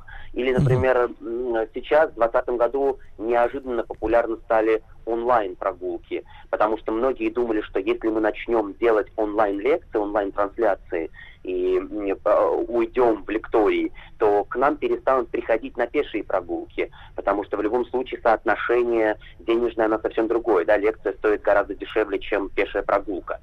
И оказалось наоборот, то есть вот в чем а, фишка. Оказалось наоборот, люди, прослушав онлайн-прогулки, напротив, гораздо живее интересуются тем, а, что уже ну, скажем так, в поле, да, что уже на местности. И, напротив, интерес к самим экскурсиям повысился благодаря этим лекториям.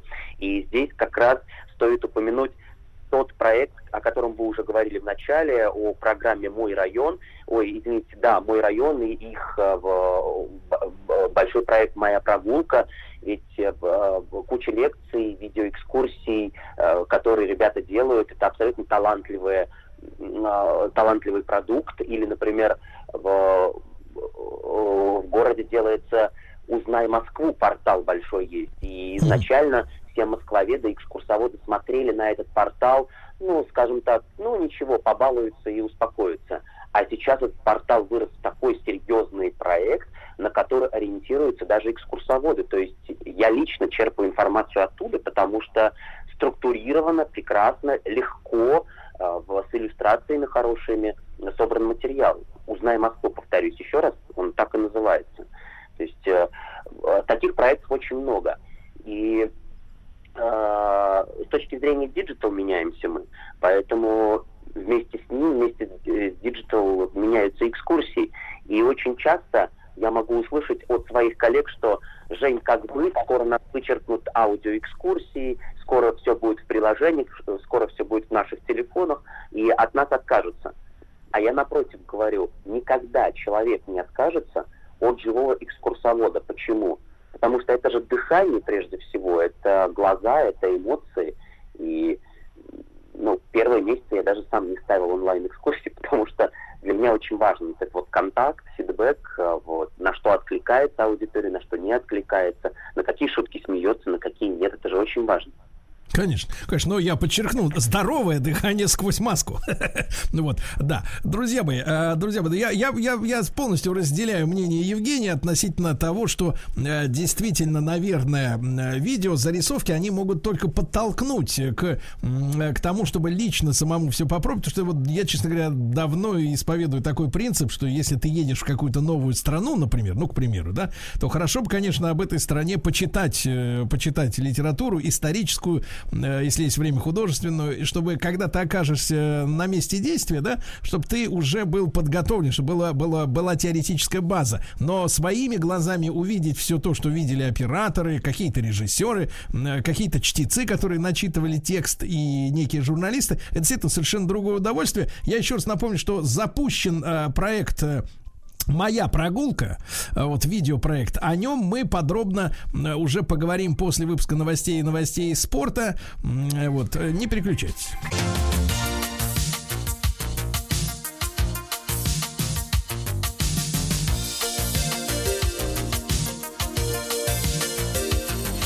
Сергей Стилавин и его друзья на маяке. Друзья мои, итак, сегодня мы говорим о проекте онлайн-экскурсий по своему району. Э, проект э, «Моя прогулка» стартует. Я еще несколько вот вам выдам сообщений. Э, есть такой, например, проект, как «Узнай Москву». Его наши, наши докладчики сегодня уже упомянули. «Узнай Москву» на портале МОСРУ. Это совместный проект московских департаментов информационных технологий, культуры, культурного наследия образования. Ну, вот это гид, э, который содержит описание более 2000 зданий, 658 памятников, ну, на данный момент, 326 музеев, там есть 74 квеста и более 140 тематических маршрутов по разным местам столицы. Также действует проект под названием «Москва с тобой». Он создан при поддержке столичного комитета по туризму. Э, здесь представлены виртуальные экскурсии и лекции, театральные представления, концерты и кулинарные шоу, и даже модные показы. И вот на сайте можно изучать Москву и музеи, и достопримечательности. И главное, что следить за культурными проектами, которые сменяют друг друга часто, да? Ну и, наконец, онлайн-проект, о котором мы тоже сегодня говорим. Это «Я шагаю по району» Э, на его платформе размещены бесплатные аудио, в частности, гиды можно скачать, я думаю, что в свой смартфон, да, с тематическими пешими прогулками по интересным уголкам Москвы. Аудиогидами можно пользоваться во время пеших, а отдельно во время велосипедных прогулок, потому что пешеход, он идет медленнее, чем тот, который крутит педали. Ну вот, и необходимо лишь э, скачать с сайта проекта мобильное приложение, э, вот, ну и все это в рамках проекта мэра Москвы «Мой район». Я напомню, что с нами сегодня на связи связи а, с нами сегодня на связи Евгений Степанов, экскурсовод и автор проекта «Гуляем по Москве» и Татьяна Ващенкова, психолог и арт-терапевт. Вот, Евгений, а если все-таки перейти, немножко поговорить о э, действительно вот этих виртуальных фильмах, виртуальных экскурсиях, э, которые вот сейчас уже доступны, и выложить, э, вы как думаете, как думаете, насколько, насколько это интересно людям? Насколько интересно людям посмотреть сначала, ну а потом уже, например, и своими ножками, так сказать, пройтись по тем местам, которые покажет, покажет вам оператор и э, артист, который читает закадровый текст? Э, идея супер. Почему? Потому что все, ну, весь цивилизованный мир так уже давно делает. И я повторюсь, был опыт э, лет, наверное, 10 назад, когда э, Лувр Лувр, казалось бы, да, на него должны равняться многие музеи мира, он абсолютно был против того, чтобы выкладывать онлайн-лекции и онлайн-экскурсии, которые рассказывают об их основных произведениях искусства, хранящихся в фондах. И через несколько лет все-таки идея преломилась, и они сделали небольшие, небольшие форматы этих экскурсий, и сами же признали, что после того, как онлайн-экскурсии начали выкладывать, посещение искусствоведов и посетителей, людей, которые приходят с бэкграундом уже каким-то, в их экспозиции стало больше этих людей. То есть mm-hmm. это, это, напротив, увеличивает интерес. Поэтому это только положительный момент. Ну, помните, как в Москве слезам не верит, да? Скоро не будет ничего, будет только телевидение. Не будет театров, не будет библиотек, не будет ничего. И вот здесь примерно то же самое можно говорить, что если мы будем онлайн-экскурсиями заниматься, что только останутся они, прогулок не останется. Нет, наоборот все останется, и все будет развиваться на, наоборот с интересом большим. Потому что без прогулок никак, ведь э, огромное количество людей, а, а, которые начали ну, заниматься скандинавской ходьбой, да, у меня была группа, а, мы, говорит, придем с палочками, я вначале не понял, о чем идет речь. Да, а они, оказывается, группа в районе, недалеко от станции метро Коломенская, Э, живчики такие, которые занимаются скандинавской ходьбой, по набережной гуляют. И вот они дополнительно хотят насытить информацией свою прогулку. Ну, ради бога, пошли, гуляли и с удовольствием три часа провели с пользой толком, с расстановкой, плюс еще для здоровья такой. Ну э, да, да. А, Татьяна Ващенкова с нами психолог и арт-терапевт. Татьяна, вот а с вашей точки зрения, с точки зрения психолога, как э, на жителей могут такие вот видеоэкскурсии повлиять? Вы как э, специалист видите, может быть, как арт-терапевт, пользу именно от онлайн прогулок, когда ты как бы никуда не идешь, сидишь вот перед экраном и смотришь, куда бы можно было пойти? Да, конечно, именно как арт-терапевт я хочу сказать, что в период вот этих эпидемиологических ограничений важно вот не застревать в этой стрессогенной обстановке, напряжения, вот, которое сказывается на здоровье.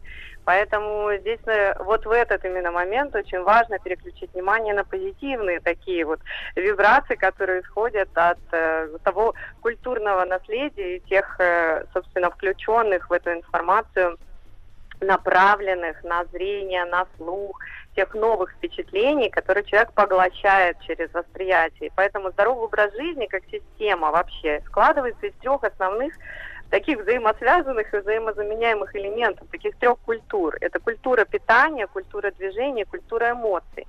И вот э, как бы за культуру эмоций в момент вот того сейчас, да, такого вынужденной изоляции, какого-то, может быть, недостаточного общения, нужно использовать эту возможность, вот эти онлайн-прогулки, использовать эту возможность как виртуальную, пусть виртуальную, да, но включенность, новые реалии, информацию. И вот эти вот знания расширяют не только мировоззрение, а ощущение присутствия в этом, потому что быть поглощенным этими эмоциями, да, любоваться красотой и теми культурными наследиями, которыми мы сейчас вот имеем возможность любоваться, они сейчас реставрируемые, там, достаточно обновленные. А самое главное, что скрывается та информация вот в этих вот э, новых реалиях, в которых мы с вами живем, да, информация, которая была закрыта благодаря там политическому строю, да, и какую-то часть мы, скорее всего, не знали, в том числе и наше пожилое поколение. Поэтому это открытие для них пусть будет полезным и таким наполняющим, бодрящим и мотивирующим для того, чтобы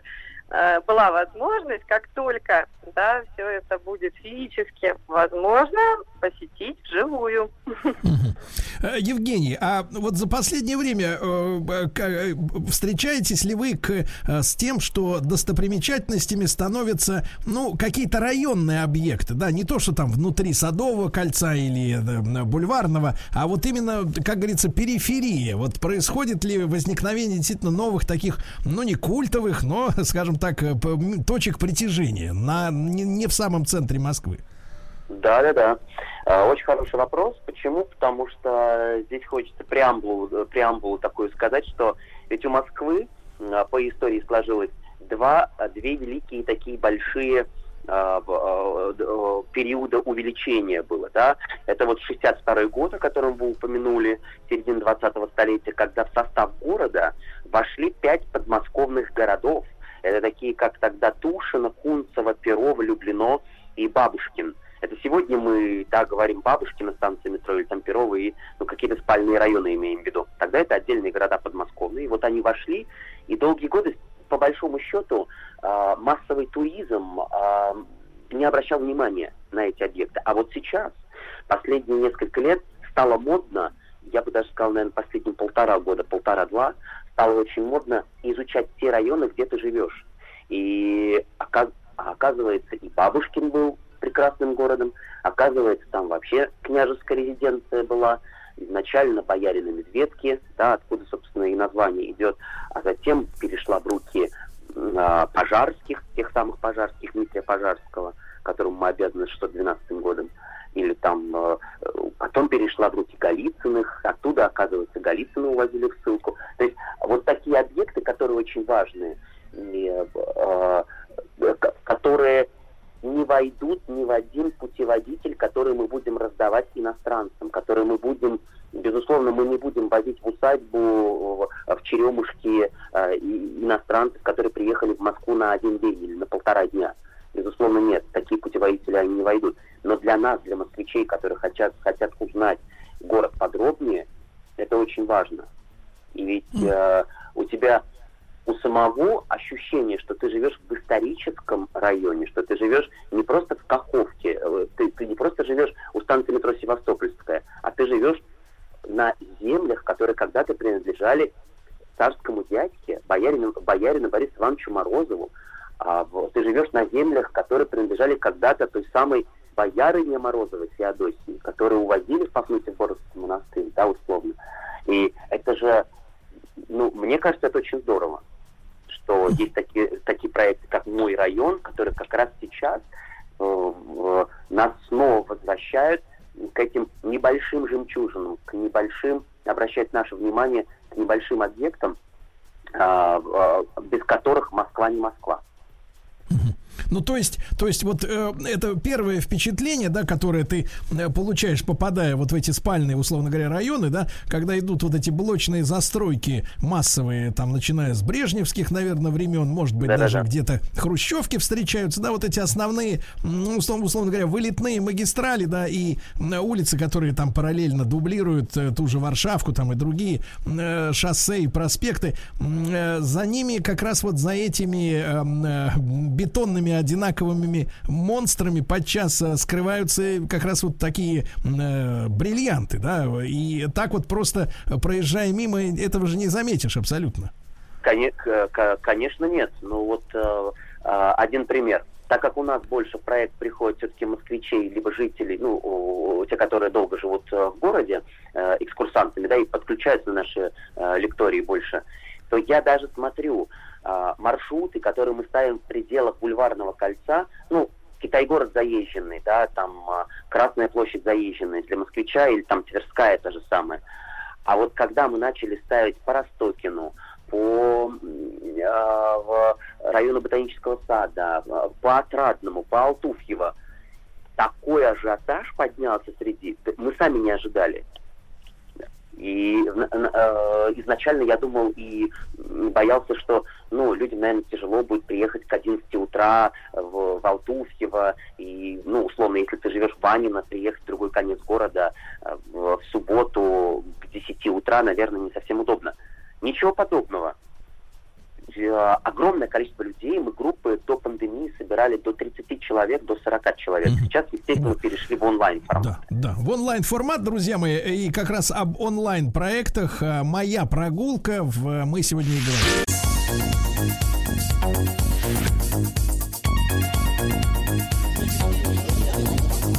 Сергей Стилавин и его друзья. Друзья мои, сегодня мы в этом часе говорим о проекте, э, который стартовал. Называется он «Моя прогулка». И уже пять видеофильмов э, для тех, кто дома. Я напомню, что люди, которые входят в группу риска, сегодня было в новостях сообщение, до 15 января продлен, э, так сказать, добровольное сидение дома в рамках, так сказать, вот пандемии. Так что это касается значительного, значительной части людей. И вот я напомню, что пять фильмов рассказывают о районах э, Сокол и Хорошовский, а Обручевский, Очаково-Матвеевская, Куркино и Преображенская. Понимаете, да? О чем идет речь? Вот, друзья мои, и сегодня с нами Евгений Степанов, экскурсовод и автор проекта «Гуляем по Москве», и Татьяна Ващенкова, психолог, арт-терапевт. Мы уже поняли, что это важно для людей. Ну и, Татьяна, может быть, вопрос, почему важно э, пожилое поколение привлекать и помогать им осваивать э, цифровую вот эту сферу, да, для, не, не просто для само, самомнения какого-то, но в этом есть и практический некий смысл, да? Да, конечно. Практический смысл это, как всегда, замысел это психологическое и физическое здоровье. Поэтому положительным вариантом адаптации к сложившейся жизненной ситуации это как раз расширение, изменения окружения, своего восприятия, привычной жизненной сферы. То есть это перенаправленность внимания с негатива на позитив, повторюсь, да.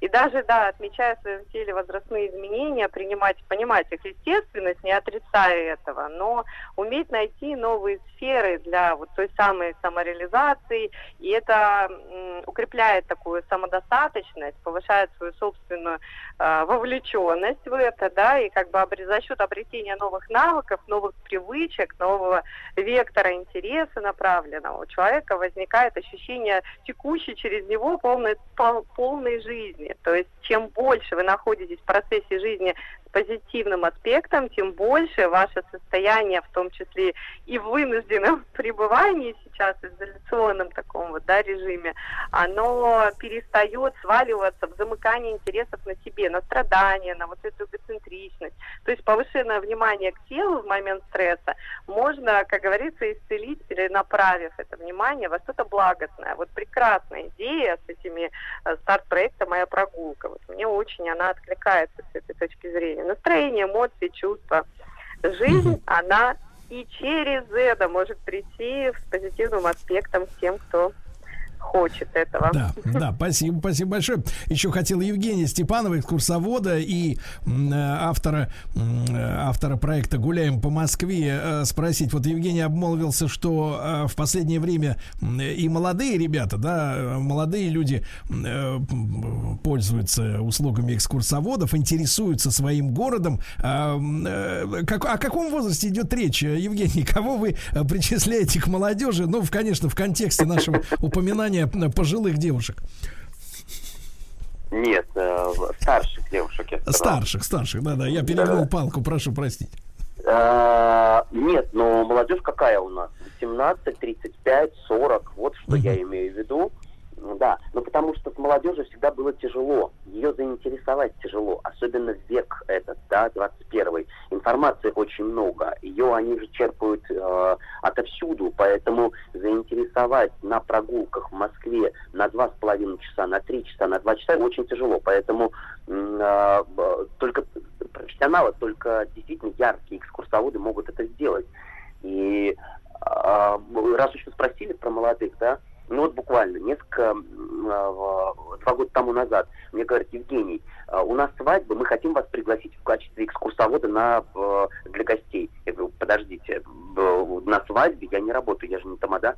Они мне говорят, вы знаете, мы вот недавно познакомились на вашей экскурсии с мужем. Родственники мужа из Екатеринбурга никогда не были в Москве, она москвичка. И вот они, так как познакомились на экскурсии, то они э, экскурсию заказали э, на, на свадьбу. Я к тому, что молодежь сейчас как раз интересуется, ходит, и происходят такие чудеса, маленькие, но чудеса. Действительно, встретить на экскурсии москвичку, это действительно, действительно чудо. И, э, Евгений, а что касается интереса вот э, старшего и младшего поколения, разнятся вот именно интересы к тому, о чем, э, о чем эта экскурсия? Или в какие, какие объекты больше интересуют молодежь и пожилых людей? Ну, мы же в дневном эфире, я не могу все сказать, э, да, э, потом возрастные ограничения есть, но есть у нас а, такая э, несколько маршрутов, например, про злачные места Москвы. Злачные? злачные, то есть угу. от слова злаковые, да? Там, конечно, как, конечно, понимаю. Или, или, или там, например, про хитровку, про московские про московское дно, про криминалитет, про все вот эти вот элементы московские 19 столетия. Или, к примеру, про московское второе дно, про квартал красных фонарей, который был такой в 19 веке, да, в районе Трубной, ее так тогда не называли, Драчевкой, Грачевкой называли ее тогда. То есть на такие, скажем так, э, маршруты с перчинкой, безусловно, больше приходит молодежи. Mm. Ну, может быть, может быть, маршруты с перчинкой э, появятся и в digital е, да? вот, чтобы люди, которые, так сказать, не могут добраться, да, посмотрят, хоть посмотрят, да, если не могут а, потрогать, да. А, друзья мои, я еще раз напомню, что пять фильмов рассказывают, вот они уже доступны в рамках проекта «Моя прогулка», так что пользуйтесь, друзья мои, все это бесплатно, абсолютно. Проект э, на сайте выложен я-дома.ру. Вот, я благодарю наших э, сегодняшних э, гостей, гостей, докладчиков, собеседников. Евгений Степанов, экскурсовод, автор проекта «Гуляем по Москве». И Татьяна Ващенкова с нами была психолог и арт-терапевт. Студия кинопрограмм «Телерадиоком» представляет Просто э, Просто не просто Мария. Не просто Мария. Мария Киселева, клинический психолог, доктор психологических наук. Мария, доброе утро. Доброе вот. утро. Как вы поживаете, Мария? Да, хорошо. Очень. Да, слышать такое нелегко. Э, вот, Мария, у нас есть, как всегда, несколько писем.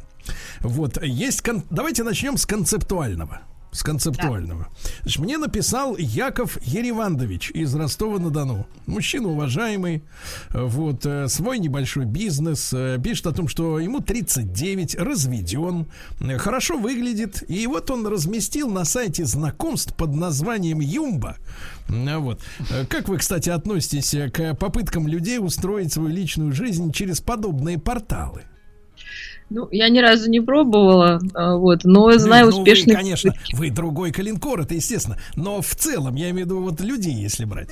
Как ни странно, я знаю успешные попытки, когда это закончилось браком, прекрасной семьей, поэтому, ну, это, к сожалению, наверное, может быть маленький процент, но, наверное, можно попытаться, если... Ну, с вашей точки зрения, на этих сайтах в основном кто? Альфонсы, извращенцы, значит, э, э, так сказать, халявщики, э, я имею в виду мужскую братью. Что за публика, как вы думаете? Слушайте, я даже не, вообще ни разу не, Не была на анализировали. Сайте, поэтому мне сложно сказать. Я, ну, наверное, есть разные вот люди. Разные, наверное, да. Так вот, разместил на сайте знакомства Юмба свою анкету, а где, ничего не приукрашивая, описал себя, разместил свои настоящие фотографии, в том числе и спортзала. О себе он пишет, что хорошо выглядит, кстати говоря, наш Яков. Так вот, э, итог такой. Вот, э, решил, что намеренно не будет сам ходить на женские страницы. В итоге за три дня э, моя анкета набрала более 100 просмотров от женщин, э, большая часть из которых моего плюс-минус возраста 39 лет. И что вы думаете, сколько сообщений я от них получил? Ноль. Абсолютный ноль. Вот, ну, допустим, половине я не понравился, но остальные-то что? Неужели женщины 30 плюс настолько закомплексованы, что не способны первыми выразить хотя бы первичную симпатию? Ведь это же не какие-то там девочки до 20 лет. Это опытные женщины, казалось бы, они должны понимать жизнь, пишет Яков Еревандович. Э, Нет, я, конечно, и сам могу писать женщинам первым и делаю это, но я не могу понять, в чем проблема написать понравившемуся мужчине. Вот, я осознаю, что большинство женщин придерживается той установки, что мужчина должен женщину завоевать, э, что мужчина охотник, а женщина добыча. Я готов принять эти правила игры, но на деле оказывается, что те же самые женщины, которые хотели бы, чтобы их добились, чтобы на них охотились, они же требуют с мужиками равноправия разделение пополам домашних обязанностей и тому подобного. Но если ты добыча, а я охотник, условно говоря, ты заяц, а я волк, то как мы можем быть с тобой на равных? Никогда заяц не станет наравне с волком. Так вот, э, как это в голове, говорит, взрослого человека, пишет Яков Еревандович, э, могут одновременно уживаться две таких не просто противоположных, а взаимоисключающих мысли и желания. Это же шизофрения. Вот, э, возмущен наш слушатель из Ростова-на-Дону. Мария, действительно, на лицо ведь явное противоречие. Как вам кажется? Ну, видимо, слушают вас, Сергей, вы же все говорите девушкам, что нельзя там кидаться на мужчину. Вот они уже боятся писать различным Яковым там и так То есть далее. это все слушательницы Сергея. Они, они отказываются писать в То ответ. есть, вот эти 100 просмотров, это моя аудитория, я да, понимаю. А, но и серьезно, Мария, действительно, нет ли взаимоисключающего ни, ни, ни, ни- ни чего-то? Почему для женщины, вот э, почему для женщин вот этот первый шаг в знакомстве, э, ну как он воспринимается? Это какое-то унижение собственного достоинства? Что это такое? Почему вот они все действительно требуют, это правда, чтобы мужчина сделал первый шаг? Почему? Ну, действительно, есть, наверное, такой культурный код, который еще у многих остается в головах, что первый шаг делает мужчина, просто исторически так сложилось. Не хочется навязываться, не хочется или страшно быть отвергнутым, да, страшно показать э, заинтересованность, потому что э, есть страх, что может быть вот такое отвержение, и человек не понравится. И, ну, такая уязвимость, э, в общем-то, Мария, осторожно, там у вас арматура какая-то отделилась. Вот, судя по звуку. Осторожно. Да. А хорошо, но вы же знаете, что когда женщина уже находится в паре, то никакого стеснения там нет в плане предъявления своих, э, так сказать, желаний, амбиций, э, хотелок. Э, Вот об этом и пишет Яков Еревандович, что есть какое-то некое противоречие между первым формальным шагом и дальнейшим, от, дальнейшими отношениями, где, в принципе, мужчина испытывает не просто на равных, а психологическое давление со стороны женщины. Ну, первый, ты- тут тебе неизвестный человек, а когда ты уже человеком живешь, э, ты уже знаешь его, поэтому здесь доверие складывается, и уже можно себя, как говорится, проявить во всей красе, понимая, когда тебя будут отвергать, когда не будут. Ну, как ребенок, когда приходит в детский сад первый день, естественно, он там напуганный и ведет себя очень тихо, да, к, уже к концу первому году становится, может быть, там отъявленным хулиганом, понимая, что это безопасное пространство. То есть противоречия-то никакого нету в этом. То есть, естественно, человек незнакомый, в незнакомой ситуации более осторожен, нежели когда он уже изучил э, все повадки, все э, закидоны, да, и вообще на что его партнер способен. И выстраивать свою жизнь, исходя из этого. Я считаю, что если это какая-то есть проблема ну, у молодого человека, что ему хочется, чтобы в семейной жизни и далее там или в какой-то совместной жизни э, ну, женщина там не проявляла инициативу там или не высказывала пожеланий, в общем-то это изначально можно поставить как некое правило и в общем-то и все. И есть такие семьи, где так и происходит и отношения. Когда? Какие замечательные семьи, наверное, да? Ну, вот, я просто смущен именно той фразой, что э, Яков Иванович указывает и свой возраст, и задает вопрос, почему женщины 30 плюс, которые, ну, в принципе, уже взрослые-то женщины. Я, правда, не знаю, как у вас там у женщин, я говорю, э, вот это самоощущение, если приходит ли оно, вот ощущение взрослости, вот, но тем не менее, вот э, странно казалось бы, да, потому что в соцсетях, значит, полно фейковых аккаунтов, полно не, не настоящих фотографий, то есть люди полностью защищены от какой-то, ну, реальной психологической жизненной травмы. Да, это же не на улице ты э, подходишь на заправке, например, к мужчине и говоришь, здравствуйте, я вас хочу. Вот, извините. Вот, это все-таки, так сказать, э, не тет-а-тет. Вот, и вот это вот странная такая, знаете ли, как вот действительно, я бы назвал это нелюбимым мною словом комплекс какой-то. Я прав в этом случае? Слушайте, а я думаю, что, может, он реально не понравился всем так, этим. Вы... Почему нужно придумать, что кто-то сидел там, не знаю, ломал руки и думал написать или написать? Ну, в том-то все и дело, да, что это у кого комплексы еще неизвестно, да, поэтому я предполагаю, что если человек понравился... Да точно, ничего там симпатичного нет. Да. Кстати говоря, Мария, а вот с точки зрения психологии, вот смотрите, сам по себе выбор, а, вот давайте поможем, может быть, и нашим мужчинам смотрите, так. вот этот мужчина, он сам он боится отвержения, да, потому что даже его интерпретация, да, что меня отвергли, с какой стати, ну, или что они, они меня хотели, но не сказали, да, нет никакого вообще даже основания так полагать. Ну, зашли, ну, посмотрели, тем более, вы сами понимаете, 100 просмотров, это не... Это первое. Второе, он сам не пишет, потому что он что-то ждет, да, еще какие-то требования высказывает. Я бы вот обратила внимание, то что у нас есть конкретный материал для обсуждения, э, данного вот то, что он есть. А то, что думали эти девушки, вообще, сколько им было там лет, э, ну, и вообще, чего они там искали, мы не знаем, да, может, они просто там блуждали, ну, случайно попадали на эту страницу. Вот. Поэтому вот этот страх отвержения как раз э, в основе нашего героя, да, он может вот так же быть и вообще-то в других людях. Э, но ничего в этом страшного нету. Неприятно. То есть, то есть то есть сейчас в Марии Киселевой, при, при так сказать, спустя нескольких минут э, оторопи, все-таки вверх взяла женская солидарность, да, вот с этими сотнями женщин, которые нашего Еревандыча, так сказать, прокатили, да? Да.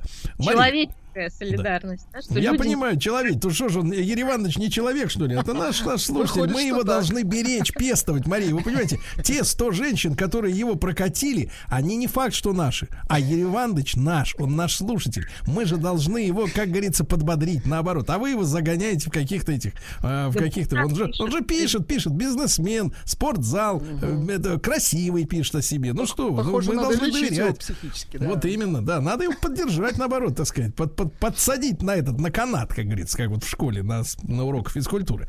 Ну вот, легонько. А вот, Мария, с точки зрения, смотрите, вот с точки зрения именно психологии, Смотрите, что у нас есть, вот если углубиться в эту тему, что у нас есть сегодня на сайтах этих знакомств. Там есть несколько фотографий. Да, ну давайте типичную. Я вам просто расскажу, а вы как специалист просто мне ответите на один вопрос. Значит, там есть несколько фотографий. А, в, зачастую, э, ну, и, так сказать, мы, нам с Владиком трудно, мы гетеросексуалы, мы по мужским не шаримся, да, вот. Но зачастую женские фотографии, они пропущены через бесплатные фильтры. Э, там, где, мне кажется, самый популярный филь фильтр э, для обработки снимков для вот сайта сайтов знакомств. Я бы его назвал так, я не знаю, как он точно называется, но я бы назвал так, э, фильтр, который окукливает человека. Не в том смысле, что жук превращается в куколку, да, потом в бабочку, а в том смысле, что вот такая, знаешь, целлулоидная какая-то внешность приобретается сказочно-мультипликационная, да. То есть там, видимо, есть такой ползунок, который от реального человека к мультперсонажу двигается. И людей, людям часто бывает трудно остановиться, остановить свой палец. Они все лучше и лучше становятся там Ну, худее. Мальвина Глаза, баб, глаза больше, да, кожа э, ровнее и так далее. Ну, неважно. Значит, вот э, несколько фотографий. Э, Имя, э, иногда его нет, э, возраст, иногда его нет, и несколько слов, собственно говоря, о себе.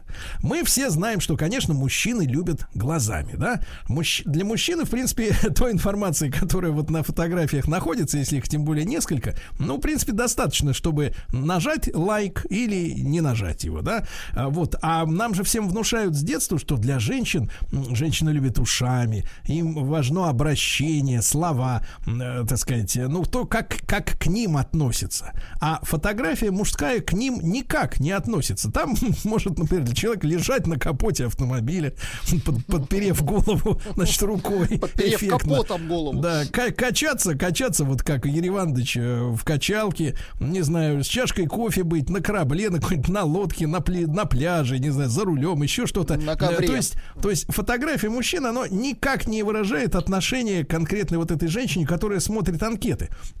И даже те небольшие какие-то текста, да, они, собственно говоря, тоже ни о чем не говорят. Вот с точки зрения вот э, именно мужской и женской психологии, ведь для женщины это не объективный получается выбор, да, когда она отмечает кого-то. Там же больше внимания уделяется именно внешней фактуре, что, опять же, повторюсь, провозглашается женщинами как совершенно второстепенный э, момент при выборе. Ну, там же есть, видите, наверное, какая-то информация о себе-то. То есть я думаю, что, конечно, важнее как сказать, сам контакт, да, между людьми при выборе партнера, когда он уже вот, ну, просто состоялся глазами хотя бы, да, и ты понимаешь, э, твое это или не твое.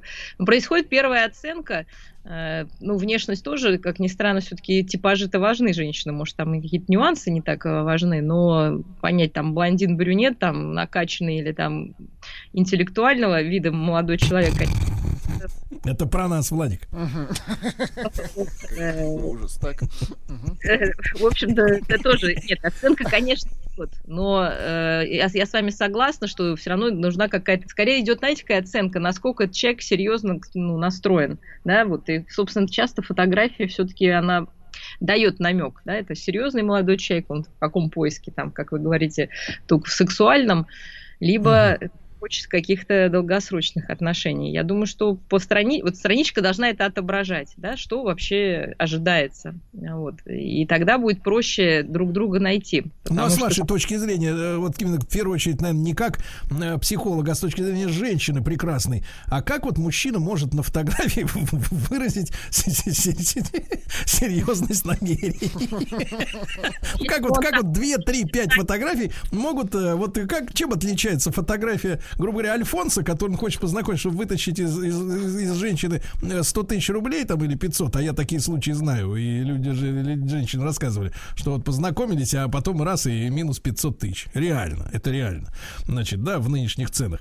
А вот, а как вот должна фотография от обманщика отличаться от реально серьезного мужчины, который, может быть, даже и толком фотографией не владеет?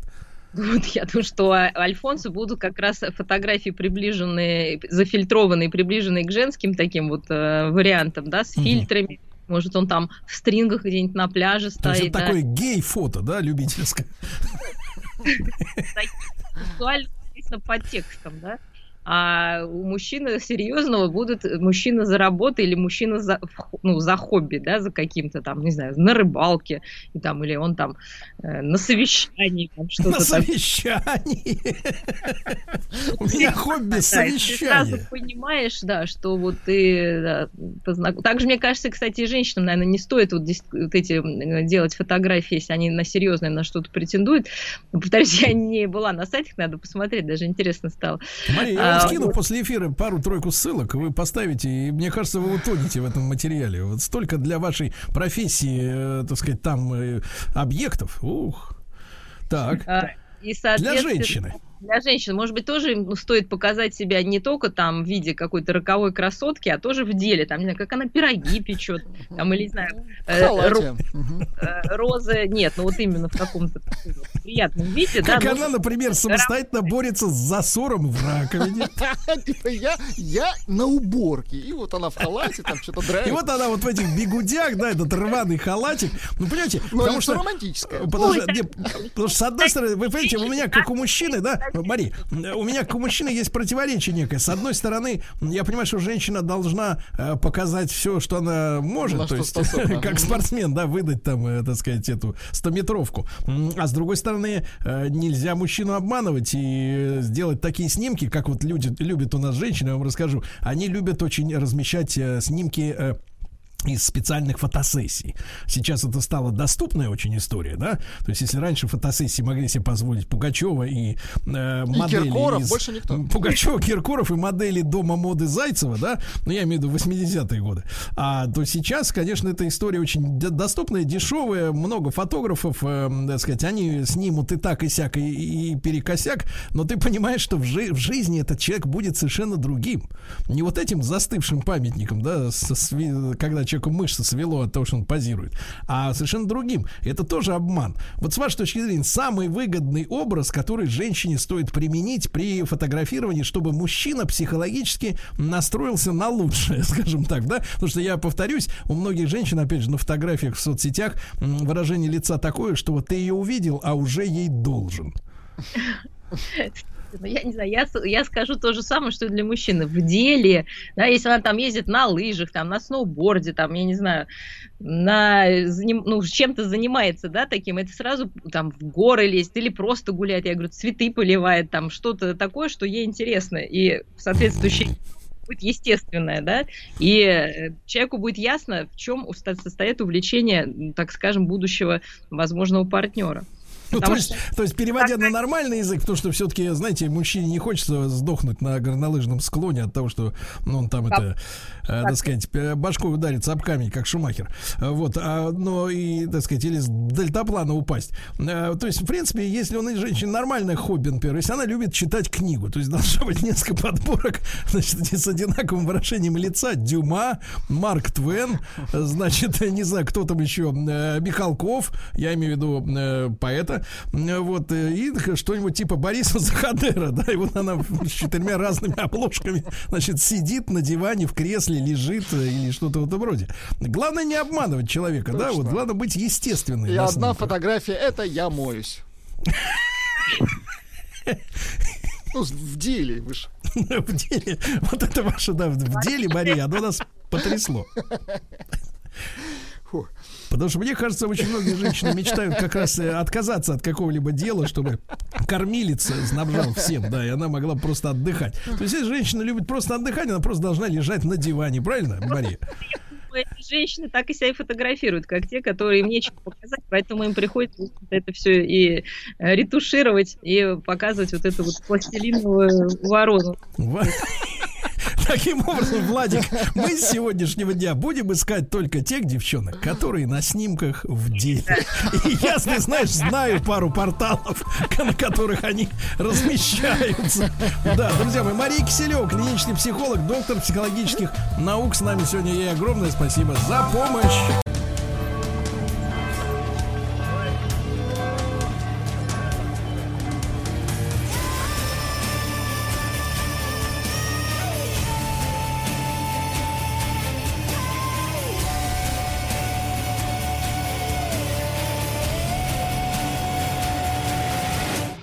История и болезни.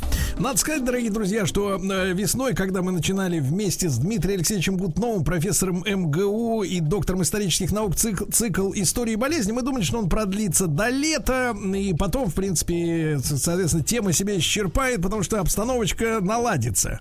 Но, как вы понимаете, не наладилась. Поэтому приветствую Дмитрия Алексеевича с большой радостью. Сергей, да, и актуальность продолжает сохраняться наших с вами бесед по поводу истории болезни.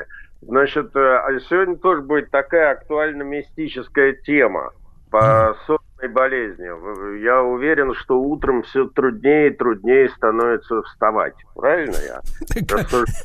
Нет, Дмитрий Факт. Алексеевич, я живу уже лет 30, наверное, с 5 утра, поэтому мне не трудно. А, ну так вот, а, а пока, значит, э, световой день уменьшается, то, я уверен, большинству слушателей все труднее и труднее просыпаться. Так вот, оказывается, и существует аж две разновидности сонной болезни. Причем, э, если одна из них более или менее изучена, хотя и не побеждена до конца, то вторая обладает совершенно мистическими свойствами и впервые появилась и заявила о себе во время одного из крупнейших сражений Первой мировой войны под Верденом. Мы много чего рассказывали уже про Первую мировую войну. Ну вот э, это еще один штрих к истории этой, значит, э, мировой бойни. Я напомню, что сражение под Верденом длилось в районе 10 месяцев с февраля по декабрь 1916 года. И для своего времени это было одним из крупнейших сражений. Э, там схлестнулось в общей сложности где-то э, миллион двести тысяч человек англо-французской армии и что-то в этом же духе э, миллион сто человек немецкой армии в боях применялась небывалая по тем временам плотность артиллерийского огня, количество убитых составило э, в районе миллиона человек с обоих сторон. В общем, французы прозвали это сражение Верденской мясорубкой. Э, ну и, как всегда в подобных случаях, среди участников сражения наблюдалось довольно много случаев психических, психосоматических, неврологических расстройств. К этому всему надо присовокупить, конечно, то обстоятельство, что противостоящих друг другу войсках в это время свирепствовала испанка, о чем мы, в общем, уже говорили в наших передачах. А, ну и обычный букет, так сказать, окупных болезней тоже никто не отменял. Все эти дизентерии там и прочие, значит, желудочные расстройства и инфекции, в общем, тоже свирепствовали. В общем, не, не, нежданно-негаданно заявивший о себе новый недуг – некоторое время вполне, так сказать, скрывался под личинами других болезней. Правда, в какой-то момент его признаки стали настолько очевидны, что привлекли к себе внимание э, врачей и полевых медиков, да и не только. Так, например, французский врач Жан-Рене Круше, э, занимавшийся до войны исследованиями тиковых расстройств, э, состоянием укачивания у пилотов – Э, последствия перегрузок, которые испытывают летчики. В общем, заинтересовался необычным пациентом, который к нему попал. Температура, боль в горле, рвота и ряд, в общем, знакомых военврачам признаков э, сочетались у этого пациента, как бы это сказать, с задержкой психического отклика, впаданием время от времени в состояние полной обездвиженности и безмолвности. А Дмитрий Алексеевич, а как это выглядело вот на практике? Выглядело это на практике, что человек э, сидел перед этим врачом, значит, как бы разговаривал, разговаривал, в какой-то момент уснул. И попытки разбудить были совершенно невозможны. Значит, э, самое интересное, что сначала появился один человек, а потом вот это вот э, людей с подобными расстройствами становилось все больше и больше. К 1917 году, к началу, Крюшен насчитал 64 подобных странных пациента. А, значит, а, поступающие больные начинали жаловаться еще вдобавок на разного рода слуховые, обонятельные галлюцинации. Вот сейчас э, при ковиде как бы одним из признаков является, наоборот, отсутствие обоняния, а эти, наоборот, чувствовали какие-то запахи. Вот. Клише сначала решил, что это последствия какой-нибудь там газовой атаки или применения э, каких-то новых разрушительных по тем временам вооружений, которые, естественно, влияли на психику, э, значит, что-то в этом духе. Но что было странно?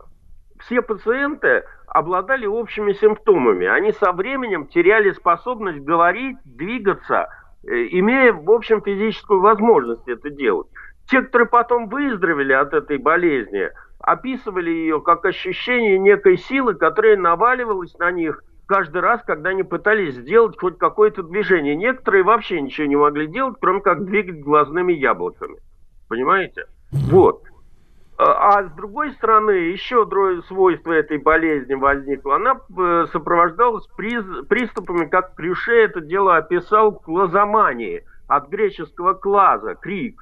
Значит, э, казалось, значит, эти безмолвные пациенты, которые превращались в такие камни, как бы, да, не реагирующие даже на боль, вдруг начинали э, кричать с невероятным ужасом, и иногда эти крики были прерывистыми, приходили там в ругательство, в бормотание, еще много чего, чего я сейчас рассказывать не могу. В общем, страшная картина на самом деле. Дмитрий и... Алексеевич, а вот эти выключения, да, внезапные, когда человек там в, в нормальное время суток бодрствовал и вдруг впадал в этот сон, они насколько долго продолжались, вот эти периоды сна этого?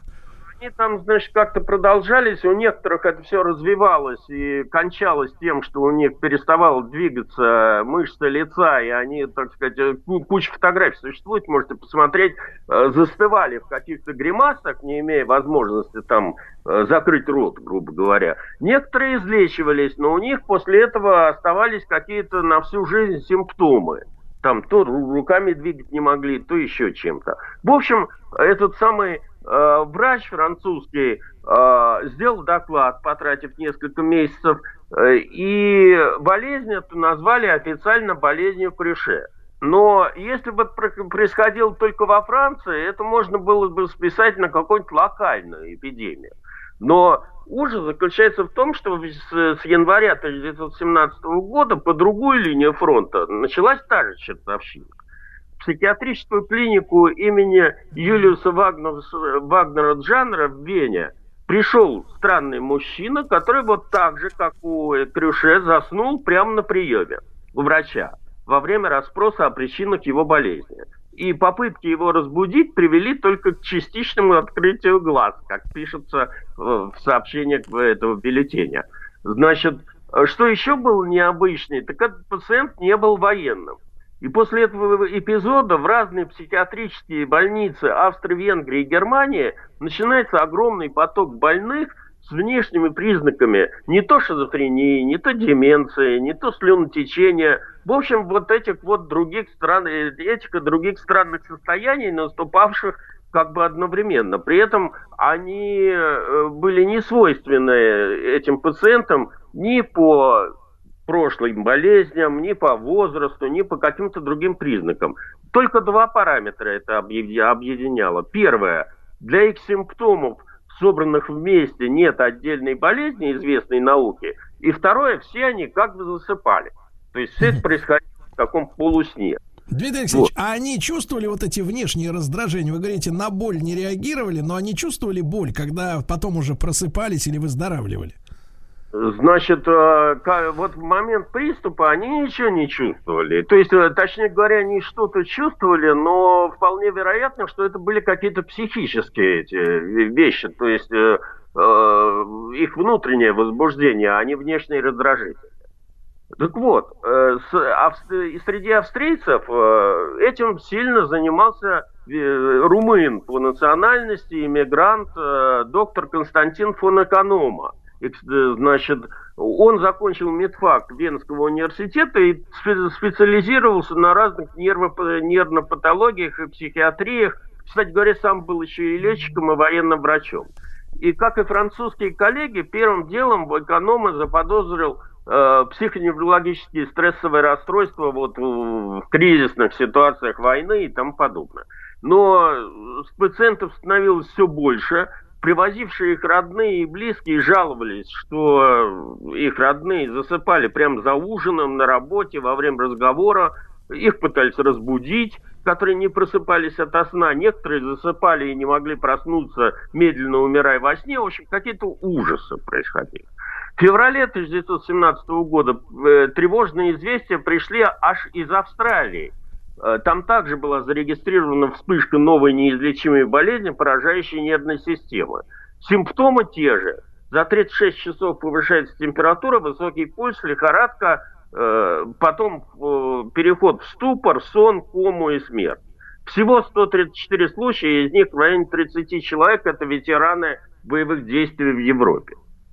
Значит, тем временем эконома засел за книги, пытался что-то выяснить, выяснилось, что эпидемия с э, подобными, похожими симптомами была зафиксирована в Тюбингене еще в 1712 году, потом в Италии в 1898 году, но в обоих случаях эти вспышки столь же быстро прекращались, как и начинались, поэтому медицина не концентрировала на них своего внимания. А, потом появились еще более пугающие выводы. Оказалось, что болезнь поражает серое вещество головного мозга. И это подтвердил коллега, эконом патологоанатом Ричард Виснер. А, проведенные им вскрытия умерших от этой болезни подтвердили догадки о поражении практически у всех умерших пациентов серого вещества мозга. Значит, а, в 1918 году в апреле в ныне знаменитом на весь мир английском журнале Lancet выходит короткая научная статья про подобную загадочную эпидемию во Франции и в Англии. А, значит, причем э, автор Уилфред Харрис, невролог из лондонской больницы Святой Марии, сообщил о семи случаях наблюдаемых им подобных э, расстройств. И после этого англичане стали проводить собственное медицинское расследование.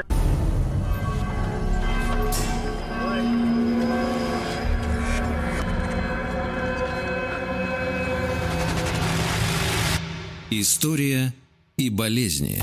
Друзья мои, так, Дмитрий Алексеевич Гутнов, профессор Московского государственного университета, доктор исторических наук. Сегодня мы говорим о сонной болезни. Оказывается, их два вида. И вот англичане решили сами все проверить, да, Дмитрий Алексеевич? Ну, во-первых, они выяснили, что в Британии случались подобные болезни там в 1658 году, 1661 году и даже в 1775 году. А, ну вот этот же врач из, святой, из больницы Святой Марии Уитвард Харрис как раз и выдвинул такое предположение, что к этому времени уже был известен африканский вариант вот подобной болезни, похожий на нее, по крайней мере, назывался африканский трипаномасоз – а, а, значит, а, тоже это африканская сонная болезнь, но известно о том, что уже к этому времени, что оно вызывается патогеном, который, значит, попадает в кровь человека э, из, из-за укусов мухи ЦЦ. Ну, тогда надо было предположить, во-первых, надо было найти этот патоген в крови больных, а во-вторых, э, надо было понять, ведь э, на полях Вердена мух ЦЦ не водилось никоим образом. Значит, э, должен был, как сейчас говорят, быть какой-то передаточный элемент, какой-то вид кровососущих насекомых, который вот мог каким-то образом, значит, от этой самой мухи ЦЦ заимствовать этот патоген и уже развиваться в другом климате. Сделано этого не было. Точнее говоря, ничего подтверждено или найдено не было. А, соответственно, эта самая эпидемия продолжала развиваться своим путем. Осенью 1918 года первые случаи болезни были описаны врачами-неврологами в Харькове, в Киеве, в Одессе. Э, значит, э, ну, наиболее полное, так сказать, ее описание в русской, э, советской уже так, так к этому времени литературе, э, дал невролог Александр Гейманович из Харькова. Транзитом через Украину эта болезнь добралась до России. Э, ясно, что в РСФСР, разоренной гражданской войной и другими страшными эпидемиями, и тифом, и холерой, там много чего, э, болезнь только заметили, ну, в общем, как бы она, ее определили как проблему в 2020-2021 году. Э, хотя возможно, что, так сказать, ее первые заражения были раньше. Пик эпидемии в мире прошел в 1918-25 годах, когда она охватила практически все страны. А, значит, эм, но э, в принципе до сих пор остается вопрос, откуда э, эта эпидемия пошла. За сто лет с момента начала этой загадочной эпидемии так не удалось установить ее конкретного возбудителя. Долгое время пользовалась популярностью идея о связи энцефалита с испанкой типа болезни появились примерно одновременно, и некоторые специалисты считали, что именно вирус гриппа послужил спусковым крючком для какого-то там расстройств каких-то вот таких вот. А, э, Дмитрий Алексеевич, то есть, то есть до сих пор непонятно? До сих пор непонятно, абсолютно. Значит, э, но при других эпидемиях гриппа зафиксированных последние 150 лет, аналогичных эпидемии энцефалита не возникало. Ну вот, если не считать, э, за исключением вот этого вот э, случая с Италией, который я упоминал, в 1898 году была зафиксирована вспышка сонной болезни, последующая за сезонной эпидемией гриппа. Тогда ее не стали выделять в качестве отдельной болезни. Вы будете смеяться, но эта болезнь как бы дает о себе знать до сих пор. А, последний случай возникновения летаргического энцефалита зафиксирован в казахстанских селах Калачи и Красногорске в 2013 году. Население этих поселков беспричинно стало впадать в спячку. При этом средняя продолжительность сна жителей этих поселков составила 6-7 суток. Местные медицинские власти объявили такой непонятный диагноз и энцефалопатия неясного генеза. Сами местные жители связывали эпидемию э, со старыми шахтами, которые находились на окраинах этих поселков, э, где в 60-е и 90-е годы 20 века добывали уран. Каким образом это связано одно с другим, никто не доказал. Местные власти, не имея, так сказать, за неимением каких-либо внятных версий объяснения э, этого феномена, объявили, что причиной сонливости местных жителей стало устойчивое понижение содержания кислорода в воздухе э, над этой местностью. Почему это происходило и связано ли это с шахтами? Или это, так сказать, такие розы ветров там или что там случилось, никто не знает. Но в итоге после этого сообщения э, жители переселили из этой местности. И вроде как эпидемия прошла. После этого сообщения о сонной болезни в Казахстане прекратились. Так что тайна остается до сих пор тайной. Э, были в 2012 году специалисты провели исследование образцов тканей умерших во время эпидемии вот в Первую мировую войну, и по результатам этого исследования была выдвинута гипотеза, тоже не доказанная, но которая, так сказать, придерживается сейчас – что возбудителем сонной болезни были некие энтеровирусы. Э, были там вероятными кандидатами, посчитали поливирус. Этот вирус способен вызывать полимелит. Или там еще какой-то, один из вирусов Косаки, э, Коксаки. Несколько... Дмитрий Алексеевич, а методов передачи, переноса тоже не, не, это все неизвестно? Неизвестно до сих пор. Так что это тайна, которая живет с нами, и, вероятно, еще мы будем свидетелями появления вот этой сонной болезни в разных частях планеты. Это э, то, что мы разгадать не можем. Я в сегодняшней передаче не успеваю рассказать про африканский вариант сонной болезни, который более-менее изучен. Вот. Ну, мы давайте перенесем это на следующую нашу встречу. Но, да. Э, Дмитрий Алексеевич, а я так понимаю, что и, и, и нет никакой зависимости между континентами, э, социальным, э, так сказать, благополучием, да, то есть вообще совершеннейшая загад, загадка эта самая сонная болезнь. Загадка как бы. И вот этот случай я бы исследовал в Казахстане, благо это, в общем, можно было серьезную работу провести, но этого сделано не было, потому что решили, что не, не, реши, избавиться быстрее от проблемы, а не изучить. Понимаю. Дмитрий Алексеевич Гутнов, профессор МГУ и доктор исторических наук, как всегда, блистательный. А весь цикл «История болезни» на сайте радиомаяк.ру в любое удобное для вас время, товарищи. Спасибо. Еще больше подкастов на радиомаяк.ру